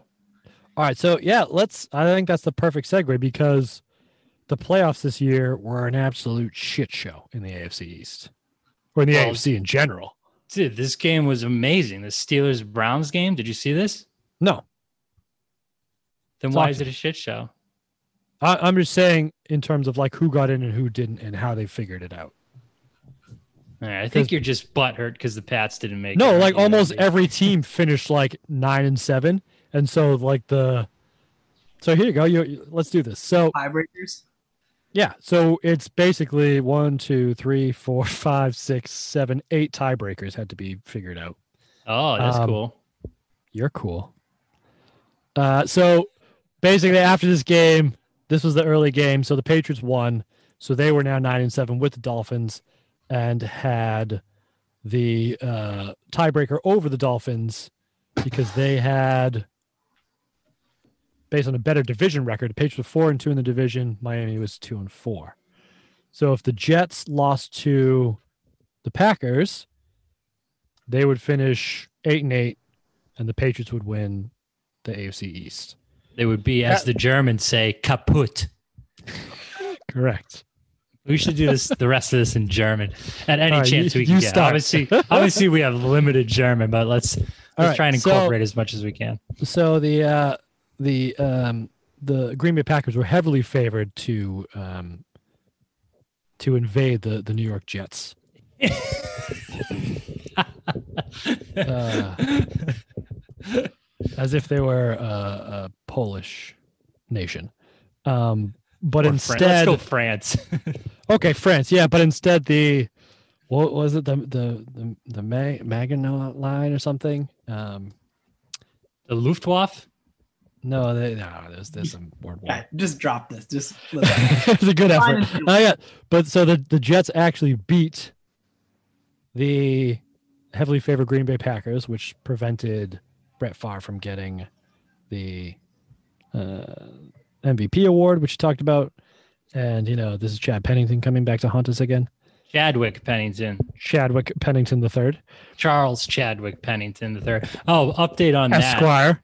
uh, I got a guy that I work with named Chad, and I asked him today, "Is your full name Chadwick?" Nope, just Chad. So you now call him Chadwick, correct? Yes, yes. yeah. As you as you must. The yeah. esteemed. So now the Jets are also nine and seven in the AFC East, but they finish ahead of New England in the AFC based on better record in common games. They were eight and four to seven and five against common opponents, and, Mi- and they beat Miami based on a better division record, four and two to Miami's two and four. So it's Jets first, Patriots second, Miami third, even though they're all nine and seven. My brain hurts. And then that's just the AFC East. Cleveland managed to clinch the AFC, the sixth seed in the AFC, over instead of Denver or New England based on better conference record, because Cleveland went seven and five in the AFC, Denver went five and seven, New England went six and six. So Cleveland barely does that because basically because they beat the Steelers. So instead of going six and six and being tied with New England, they get that tiebreaker. Oakland clinched the AFC first seed instead of Tennessee because um, Oakland beat Tennessee uh, in the regular season, so there's a tiebreaker there too. Uh, even though they finished the same record, and then San Diego finished ahead of Kansas City in the AFC West based on better division record, even though they finished with the same record. Uh, Philadelphia clinched the, the NFC, the, the one seed in the NFC, instead of Green Bay or Tampa Bay based on a better conference record because Philadelphia went 11 and 1 in the conference as opposed to Green Bay going and Tampa Bay going 9 and 3. You writing And Tampa- Steve? And then Tampa Bay clinched the two seed over Green Bay, even though they had the same conference record and same record because, uh, oh, we already know this that um, Tampa beat Green Bay. Remember when Brett Favre threw a shit ton of interceptions? Um, Yep. Shocking. So they got the two seed, and Green Bay was the three seed because they didn't beat the Jets, where they could have been the one seed. I feel like you can just say that there was three 12 and 4 teams in the NFC and then two 11 and 5 teams and a 10 5 and 1 team in the AFC. So like the tops are super close and then there's a million eight and 8 and 9 and 7s including the entire AFC East. Mm. And St. Louis finished ahead of Seattle in the NFC West based on Yeah, a better okay, we're division gonna- record. This specific tied. Yeah, cool. So, an absolute shit show going to that I final, need, uh, which you don't even see anymore. I need a mind see- map. Can you draw this for me, Andy? Yeah, I'll make sure. I'm more of like a you. picture learner, you know, like a picture book guy. Oh, we know. So if you could, if you just get back to me with maybe some like crayon drawings that explain what you just Oh, it'll said. definitely be in crayon. Okay, thank you. I, I have a wife who's a preschool teacher. I'm sure she has plenty of things that I can use to put this together. Yeah, and you know what? Just throw in a couple glue sticks that I can sniff and chew on as well. They'll be in the mail tomorrow. Actually, rubber cement. Now that I'm thinking of it, that was the shit. that should- Ah, that smelled so good. Yeah, rubber Those cement get you, dry- get you get you feeling freaky. Dry erase markers. Oh, love that shit. Yeah, remember they actually made like markers that smelled like like strawberry and shit. Yeah, like that, was, a good idea. That was a fucking stupid idea. No, we should be having these kids do sniff markers. Hmm. So I mean, so the Talking Browns make Browns it, yeah. yeah. And what is what does our buddy Kelly Holcomb do? But throw for 429 yards and three touchdowns in the snow in Pittsburgh, God damn. And they lost yeah. 36 to 33. But Kelly Holcomb, this is the best the best game of his career, so I thought it appropriate to wear my Kelly Holcomb jersey As as you probably In- should, because yeah. you won't get another chance in a long time. I don't think. in memorandum. A memorandum. So, if you were to buy a Browns jersey right now, who would it be? Uh, old old bonk guy. Oh yeah, Garrett. Yeah. Uh, so I we should No, bring there's, this a, back bu- up. there's a bunch of good players. Denzel Ward, he's sick. Yeah, they have We, we- let's fun. go. But I want to go back to Myles Garrett because we put up a poll on Twitter after the last episode asking uh, which was worse: was the Albert Haynesworth stomping on some dude's face worse, or Myles Garrett bonking some dude on the head with a with his own helmet? And I was adamant that it was a 350 pound uh, run stopper stomping on your head multiple times with cleats on. But Twitter disagreed, and it was unanimous that it was Myles Garrett. That's Yeah, recency That's bias. thing. It's got. I linked both videos too. Like, offensive lineman got stomped on the face. I I have a bone to pick with our listeners who are on Twitter. Yeah, it's just a little. They are incorrect. Yeah. Yeah, Little they didn't even get a concussion or nothing. Yeah. No concussion. They I mean, finished the game. yeah. And was it was it Duck Hodges or was it the other guy? No, it was the other Quack, guy. quack. quack, quack, quack, quack, quack, Mr. Ducksworth. Yeah. So I mean, come on. Some I looked bullshit. at that uh, wild card weekend, and there was another crazy game in there. Oh yeah. The 49ers Yeah. playing the Giants, and they came down from 38 14 with four minutes left in the third quarter to win 39 38. Also, Oh, the uh, this is the week that Mike Mike Vick went into to Lambeau and fucking mushroom stamped Yeah. the Packers. He did. Yeah, that was his that was his coming out party, wasn't it? it sure was. Yeah. What was the Super Bowl this year? 2002. Oh, that's right. It was um yeah. Gruden Bowl. Raiders yes. Whoops. With that offensive lineman who went missing. That's right. Yikes. Tough look. So do we want to do best and worst for this game? Well, I mean, let's let's just let's make this point clear that the um, the Browns had a better season than the Patriots. I mean, I think that needs to be on record here, like explicitly said. Yes, with Kelly Holcomb leading the way. Yes, the Browns had a more successful season than the Patriots. They did. The Browns, Yeah. Our Browns. the Cleveland Browns. Yes, We are the Browns. Yeah. What a fucking dumpster Is it- was it a more successful season than this season of the podcast? Mm. No, this podcast is, is much more successful than Most anything Browns the Cleveland beat Browns have done in the past 20 years. I like how confident you are in that take, Andy. I, I mean, we've actually probably had more downloads than they had ticket sales, right? You said 400 No, and something. good fans. I don't know. Nobody's going to watch those games. They, Well, my yeah, best and worst. about- Want me to give it to you while I got it on the top of my head here? You give me some No, you have best to and go worst. last since you don't watch the game. You don't got. You're gonna take. Well, all the- mine's not about the game, so I won't steal any. Shocking. I mean, my best is Kelly Holcomb. Obviously, I mean, I'm wearing his jersey, and then my worst was the um Chad Pennington. no um Peyton Manning. Okay. He, he- yeah, he goes to the playoffs and just gets stomped by the Jets, 41 to nothing. Oh, It was 14 of 31 for 137 yards and two picks. that could have been us. Ugh, Could have been on three picks to tie. he's overrated. He is overrated. Choke, Uh, that- choke artist in the playoffs. That was my favorite narrative. Oh, yeah. It lasted for so Oh, long, yeah. too. It And did. Usually It at the le- hands of the AFC East, apparently. Yeah. It was not the Jets, it's the Patriots next to you. Beautiful. You'll love to see it. Well, Steve doesn't. Who- Do, do you hate Manning as much as the Jets, Steve? Because I'm more of a Manning hater than a Good Jets hater. Uh, no, I hate the Jets way more than I hate Peyton Manning, but I hate Peyton Manning Really? a lot. I also hate Peyton Manning after football, which everyone else seems to love. Really? Oh, no, I like him. I like him now. I didn't like him when he was playing, but he's grown on me now. I'll always hate him, just like I'll hate everyone from the Jets. But see, I, I always secretly liked his commercials too, like the cut that meat commercial. I thought that was Yeah. pretty good. I mean, I Like, never he could- he disliked could- him as a person. Yeah, he could laugh at himself, which I thought was pretty cool. Yeah. I mean, I as, hate as a LeBron. player, I hate LeBron, but I and I won't. I'll continue to hate LeBron after the fact because LeBron is just a phony. Like off the court, he's a fake ass bitch. You know? who who is the NFL version of that? Peyton Manning. No, Manning was self aware enough to know that like, Yeah. who he was.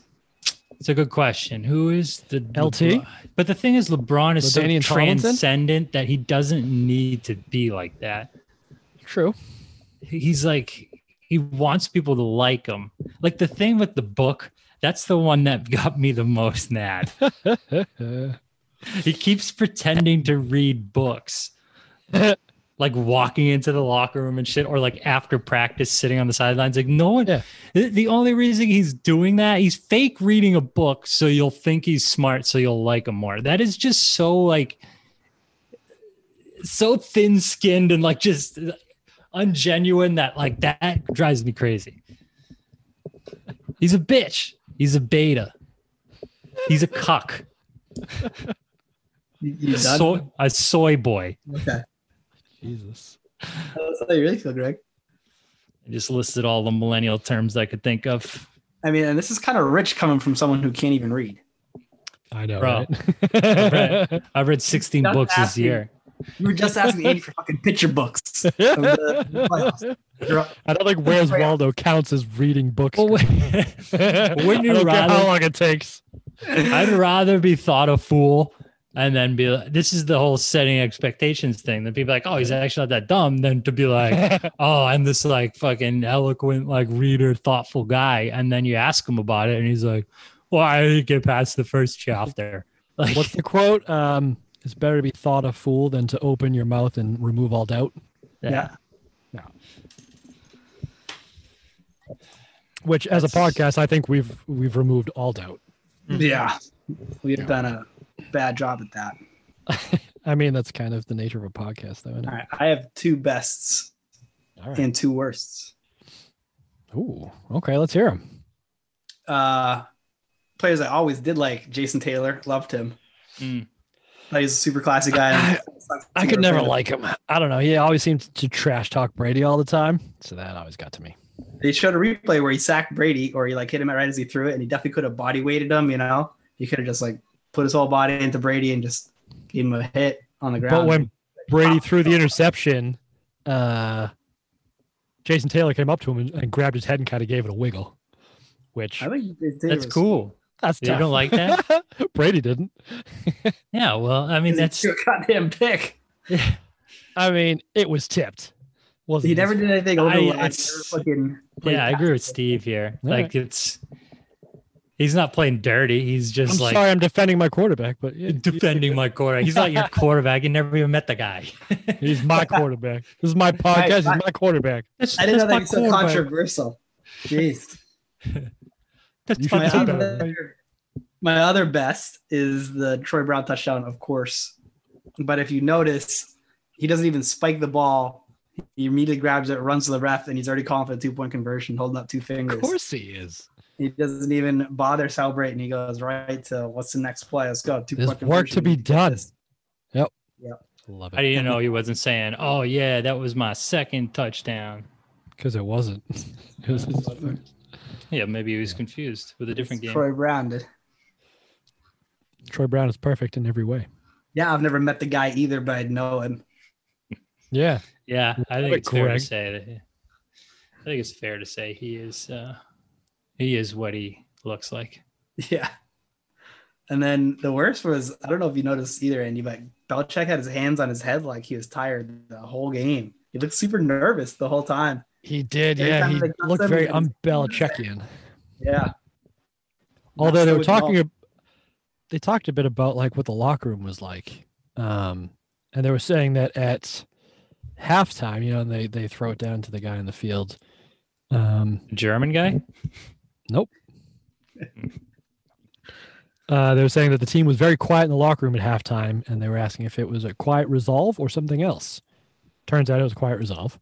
Um, but the they were also talking about how Belichick the entire season had not brought up the, the previous year's Super Bowl, like not once, except for I think it was either before this game or before it must have been before this game, like the week before. He he brought the trophy in, put it down on the table during a team meeting, and basically said like, "This is what we're playing for," and then walked out of the room.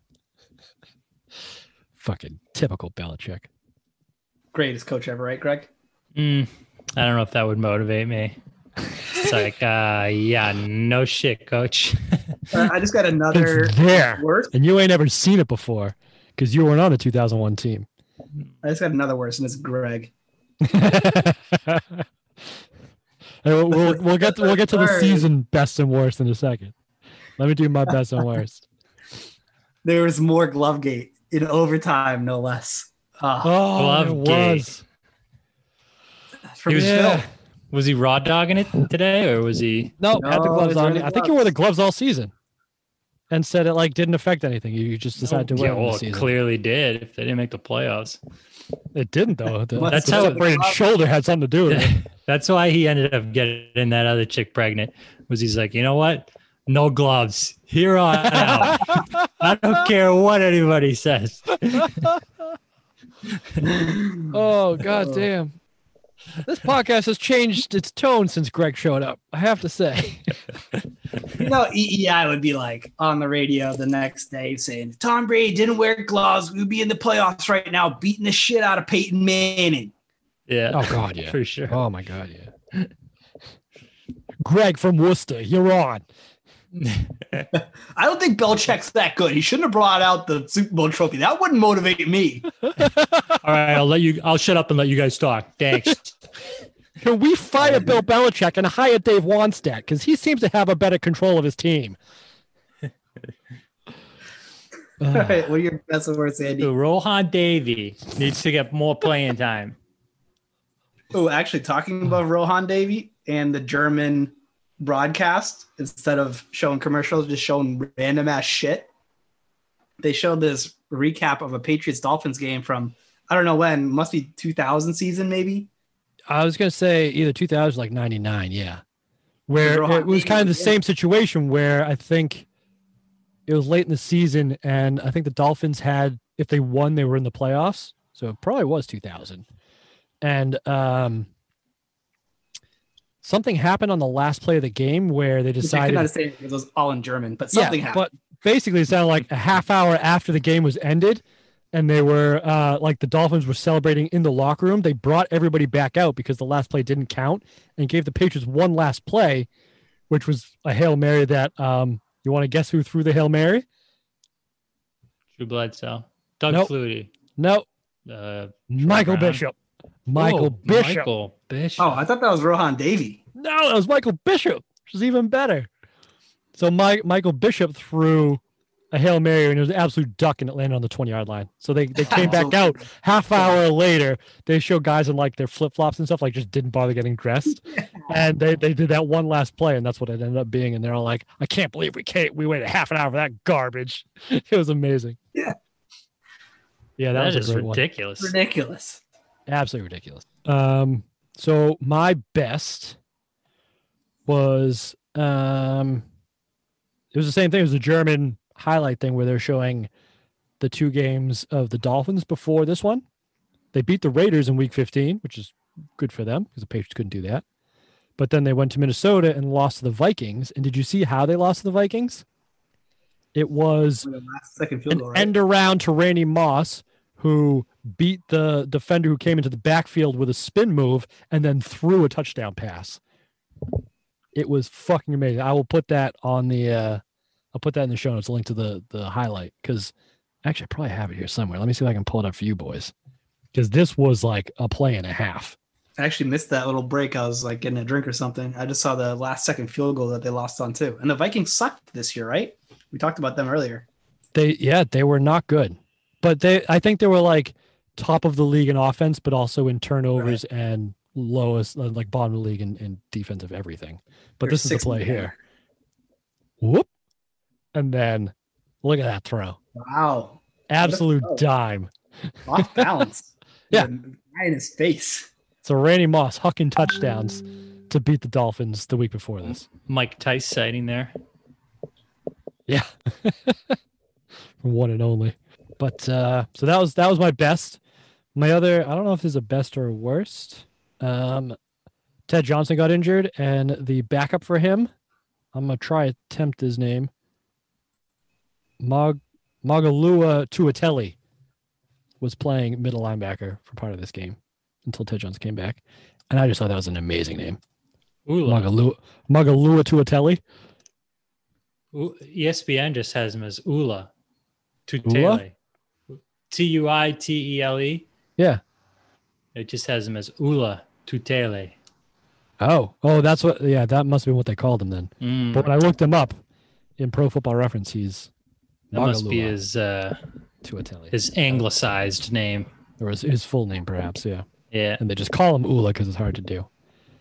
Um, let's see. Uh, another best was all of the fish puns that were Fish puns. that, that Squish the showed up in the, in the crowd. Yeah, there's a, a couple of squish the fish pictures, uh, like signs of people holding up, and then they kept going back to this group of four ladies who with handmade shirts, Patriots logo, uh, drawn as if Steve Brown had drawn them, and then it says "Gone fishing" on them. Oh. Wham on the Yeah. salmon. yeah, so so I don't know if you guys have any. Oh, it's up the top of the head. It's not bad. Wham on the salmon. I don't know if you guys have any favorite fish jokes, but now would probably be the time to do it. Uh, no, I'm gonna keep this moving. My, mine is uh, what do you call a fish with no eyes? Fish. So I get that. D minus. It's, it's not good. Steve, did you are you are you um are you a little tired today? No, You seem like impatient with us. It's I've just you. joke It was for all- fine until you showed up. We're, we're going along great, Greg. All right. Let's Well, what? if talk if you want to talk about something, we're here for you. Okay. I want to talk more about World War World II? War II with Germans, Greg. Can you like? Could we talk a lot more about Germans and Germany? Yeah, sure. So here's what Yeah. happened. So the, the Germans wanted it to be a really quick war, so they they tried, and they but they had already had World War One, so they knew that they weren't going to be able to just like go right in because the French border was um Right, hugely right, fortified. Line, and then they went. yeah. So what they tried to do is tried to go up through Belgium and back around, but Belgium, unbeknownst to them, had built these huge uh like fortresses in into um into their their hillside, and that got bogged down, and then everything went shit from there. Yeah, and we can keep going if you'd like.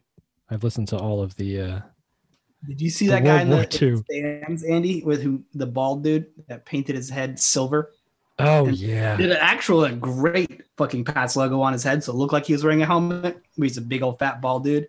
Yeah. With just silver painted head, like a helmet. It looked awesome. He he was like a he was like the Patriots fireman Ed, I thought for a while. Like he was at every game. I've seen him in a bunch of games, like since like since after that. Uh I guess my worst is probably just the stats in this game. The Patriots should not have won this. I have a screenshot of two minutes and 42 seconds left in the game. This is where the Dolphins have the ball on their own four yard line and decide to throw it three times. Here's the stats so far in the game. The Dolphins have 241 rushing yards at this point to the Patriots 91 and 350 total yards to the Patriots 280 and the Patriots have turned the ball over twice. And at this point, this is where the Dolphins decide to run to throw the ball three times out of their own end zone with Jay Fiedler, Fiedler on the roof. Who, as we've decided, had uh, 171 more passing yards than Ricky Williams had rushing yards. So, maybe wrong decision. Did you know that this um, this Miami team was brought to you by McDonald's? Did you know that? I did not. Why was Yeah. that? Uh, James McKnight, Randy McMichael, and Scott McGarrahan. Do you like that one, Steve? Yeah, that was- Give me a smile. Oh, he's trying. He's pulling out all the stuff here. oh, Greg, you missed my uh, Travis Fort Minor joke. Steve did not Fort like that. one. I remember I that. didn't get that. He made me play Fort Minor. Remember? you don't remember name. Fort Minor, Steve? Isn't that Now Remember it's like the name. Linkin Park kind of, right? It was. It was the guy. It was the rapper from Linkin Park. Yes. Out on his own. I remember the one song once Andy played it. Everybody does. Yeah. All right. So I think that wraps up this game and the season. Did you guys have any uh, best and worst for for this 2002 season or the podcast in general? Well, I didn't prepare anything, Andy. Maybe if you had said Yeah, yeah. before we recorded that we were going to do this. So my worst, like Steve said, is Greg. Why? It's the last episode. What did you expect for us to talk about? Okay. Well, We've- then we've I'll done a take that into season-ending consideration when I do my best and worst. Oh, you get to go first. Go ahead. No, you're going first. Oh, Greg, you go first. All right. All right. My worst is Andy, and my best is Steve. Come on, Stevie, baby. Hit, hit me with it back. my best is myself, and my worst is Damn it. you can't have two worsts. It's not how this works. my worst. Is, my worst is some of these games of them not being able to stop the run and just I think uh. I think I think my worst is you, your guys like pessimism about this season. I think this is a decent season. There's some good games. Chiefs game, the Bears game, this game, those are all barn burners. And you know what? You're spoiled. And it's re- it's the your uh your winning privilege is showing, okay? Patriots privilege. Ooh, I like that. oh, Patriots boy. privilege. Yeah. That may be have, that may have to be the name of our new podcast. Patriots privilege. I mean, it's true. It is. You just expect everything handed on a silver platter every year. Yeah, you're right. Why wouldn't we? Don't even know what you got. I mean, I, I agree, Greg. This season was better than I would ever have thought it would be before we started it. But it was also super frustrating. I'm sure Belichick felt the same way of them not being able to stop the run at all. which Yeah. fucked everything up. the running. Yeah, I mean, even this game, Ricky Williams a buck eighty five. Whew. That's what I'm saying. Gonna run through us. As did everybody I else. love Ricky. Patriots. Well, I mean, that will come to uh, fruition early next year, won't it? This uh, this whole uh, Belichick versus the team in the locker room, won't it? Not to It give might. any spoiler alerts, Uh, yeah. Yeah. I think it's going to Tune in next time. Point. Yeah. Mm. So yeah, I think what we're going to do is we're going to take a break from game recaps for maybe a week or two and do some of the stuff we've saved up. We have some other semi-related episodes. erotic erotic novel reviews. Oh, we have to do that too. Um, we have Wait, that kiss thing was an erotic novel. I thought it was like a fucking stupid show on Amazon. I think we're talking about different things, but yes. No, the Cam Newton book. I know. I'm fucking around. so yeah, we'll have a, Okay. a fourth and loud review. We'll have uh, Greg's deep dive into oh these well not necessarily these Miami Dolphins, but your Miami Dolphins and uh, the Richie Incognito scandal. Bully with, uh, ball. That was that was a throwback one. We'll actually have Mike on for that one. Um, that was hilarious though. yeah, That was a And good then- episode. I think we uh I think we I think we went below the surface a little bit there and we kind of we got into why Andy's so mad all the time. At the commentators specifically. why was I mad? I don't uh, remember. I mean, Well, that Have you seen The Vow? no. Have you seen The Vow Is on it a movie? HBO about the the NXIVM? It's a documentary about the NXIVM cult. I've heard of that shit, but I've never seen it. Never even heard of it. Oh, it's sweet. Uh, well, what I'm getting at is we should brand ourselves. In like some sort of weird sex thing, right? yeah, with with my initials. We're just brothers. Why don't we why don't we just like brand browns on our on our brown eye? Yeah. Well, How big is your brown eye? They can fit the whole word on. How big is yours? yeah. Not big enough. We're talking circumferences here. Radius or It's- diameter? Yeah, it's big and only getting bigger. oh boy. Uh, browns on browns indeed. On Browns, look at the Browns jersey today. Yep. Yep. Yep. Talking about your brown hole. Well, uh, that feels like a fitting end to the 2002 season. That sigh. Yeah. Talking, yeah, and talking about our buttholes. Because I don't care how what privilege I have, that still feels like it felt like a slog going through some of these games. So, Oh, We that's because be- you watched me, Andy. well, Here- here's a This little, is true. Here's a little pro tip: just don't watch the games they lose. well, fortunately, that's not going to be an issue soon. Coming up here, Yeah, slog resolved. yeah. Um, I'm pretty excited. These next two years are going to be uh, Yeah. they're going to be a fun be- watch. they are, yeah. Yeah. Let's So- make a prediction. Who do you think your favorite player is going to be in the next two years? Just based on like, or maybe like a, an unsung hero that You mean people don't- outside of Troy Brown is what you're saying? right, right. Like mine's obviously Ty Law, and I think that's going to be reinforced. But I was thinking that I'm really Rodney. interested to watch Richard Seymour like come into Yeah. his own because he was starting gonna to play say- well this year, Yeah, yeah, yeah. but he was like a perennial Pro Bowler these next few years, and I want to I want to see his dominance up close. I would say Rodney Harrison This is probably going to be an interesting thing to watch too, like you said, because he he comes in for Lawyer Milloy and kind of takes over that spot and becomes kind of the heart of that defense and setting that tone. Um, but when does Vince Wilfork come into the picture? I think he was a rookie in 04. Yeah. All right, so I think he'll be interesting to watch too. Mm. Love I me some think Vince. Ooh. Because I was That's always good I'm always been a huge guy for him. Yeah, that's right. That's right. Or Yeah. Deion Branch. Even like if you just say the two rookie receivers, because both of Mm-hmm. them come into their own. That's true too. That's a good point. Well, shit. Well, I guess we'll have to find out That's right. next season on the Patriots Dynasty Dun, podcast. dun, dun, dun, dun, dun, dun, dun, dun, dun, dun. Bow, bow, bow, bow, bow.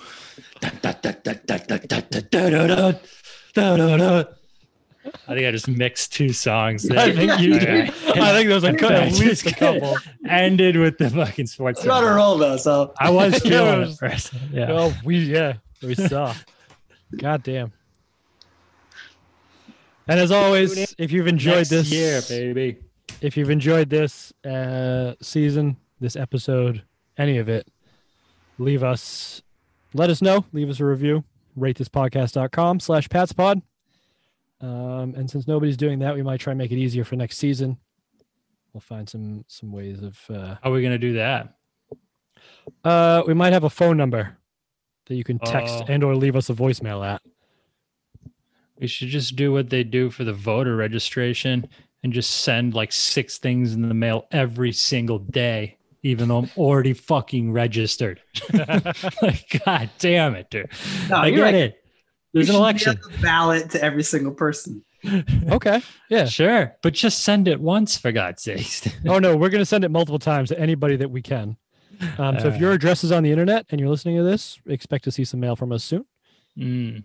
and we'll we'll accept your handwritten. Ooh. Do you guys want to make uh, predictions for the November election? No. No. Me See either. you later. See you later. Jesus Christ, Greg. Came in like a wrecking ball, I believe the song is. Best describes that episode. What time did you guys start? 715 ish. Okay. That's not too bad. No, we talked What about the entire Brandon? game. Uh, well, if you looked at the WhatsApp, you'll see that he his car broke down on his way home, so he wasn't able to to get home in time for it. Mm, or maybe Even though he did- Even though uh, he stayed up to watch the game, taking notes on how shitty Victor Green was for nothing. He Yeah, could have had Ed Reed in that spot. Victor Green was not good. Yeah, he was bad. Yeah. All right. Good. Uh, I'm gonna start doing this every week and just show up halfway through. Well, the thing is, like, you can't just join anymore. I have to let you in, so we'll see how, how Mm, that that's goes. true. Ooh, that's a good point. So Steve, if we're on a I- roll without you, we'll just not let you in. Okay, that's fair. I fixed my golf swing, Steve. Oh yeah, Uh huh. cool. I, I don't have to aim like, like 60 Cool. yards left anymore. I mean, it's still pretty erratic, but at least now I can aim straight and hit it straight sometimes. Very excited about that. You know what you Yeah, should just do? is You just wear that Kelly Holcomb jersey golfing, because then people are like, oh, yeah, that makes sense. They don't let you do that. He's accurate. You're just playing the wrong courses, dude. Yep. you want to? When are we gonna play? I don't know. I don't know if there's anything near Thanksgiving or whatever. Yeah, we should we should try and find that out. October 17. I'm playing Columbus Day if you have that off, and the Friday, uh, Saturday after that, When's Columbus Day? Monday the 12th. Uh, Of Monday October? After next, yeah. I don't know. That's probably my next time. Are you playing in a tournament that day, Steve? Yep. I think I have it. Oh, we have this nice guest room. Yeah, it's coming along nice. Look at that. It's very Yeah. professional looking. Looks like a real bedroom instead of fucking. Yes. Remember it was on this wall? You can see it all tucked in back in there. Uh oh.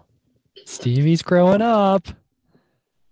No more giant cocks there now while you're lying in bed. Thank fucking God. About Well. goddamn time. Not drawn ones, anyway. All right, fellas. I will see you next week. Yeah. Right. Yeah, that's the plan. By the way, stop playing with your mic when you're on this because it's like constant like yeah, we can know, hear it every time. background we touch it. rumble. Okay. You should That's not. not going to happen. It's Like, definitely- Ah, I will. I'm sorry. I just have fidgety hands. That's all. I know you do. I know, me I too. fidgety. fidgety. Yeah. That's why. That's why I have I will stuff to try play my with. best. all right, guys. All right, boys. Uh, next week, do we want to do the Cam Newton thing? Sure. Erotic novel. Yeah. Yeah, yeah. Okay. Sounds good. I've got the other two like queued up already, so we've got a couple of weeks of uh, leeway before we got to jump into 2003. All right. Cool. Ooh, then we can do a special Thanksgiving episode. We could do a special Thanksgiving episode. Uh, all right. See you later. Yeah. All right, bye, guys. Bye.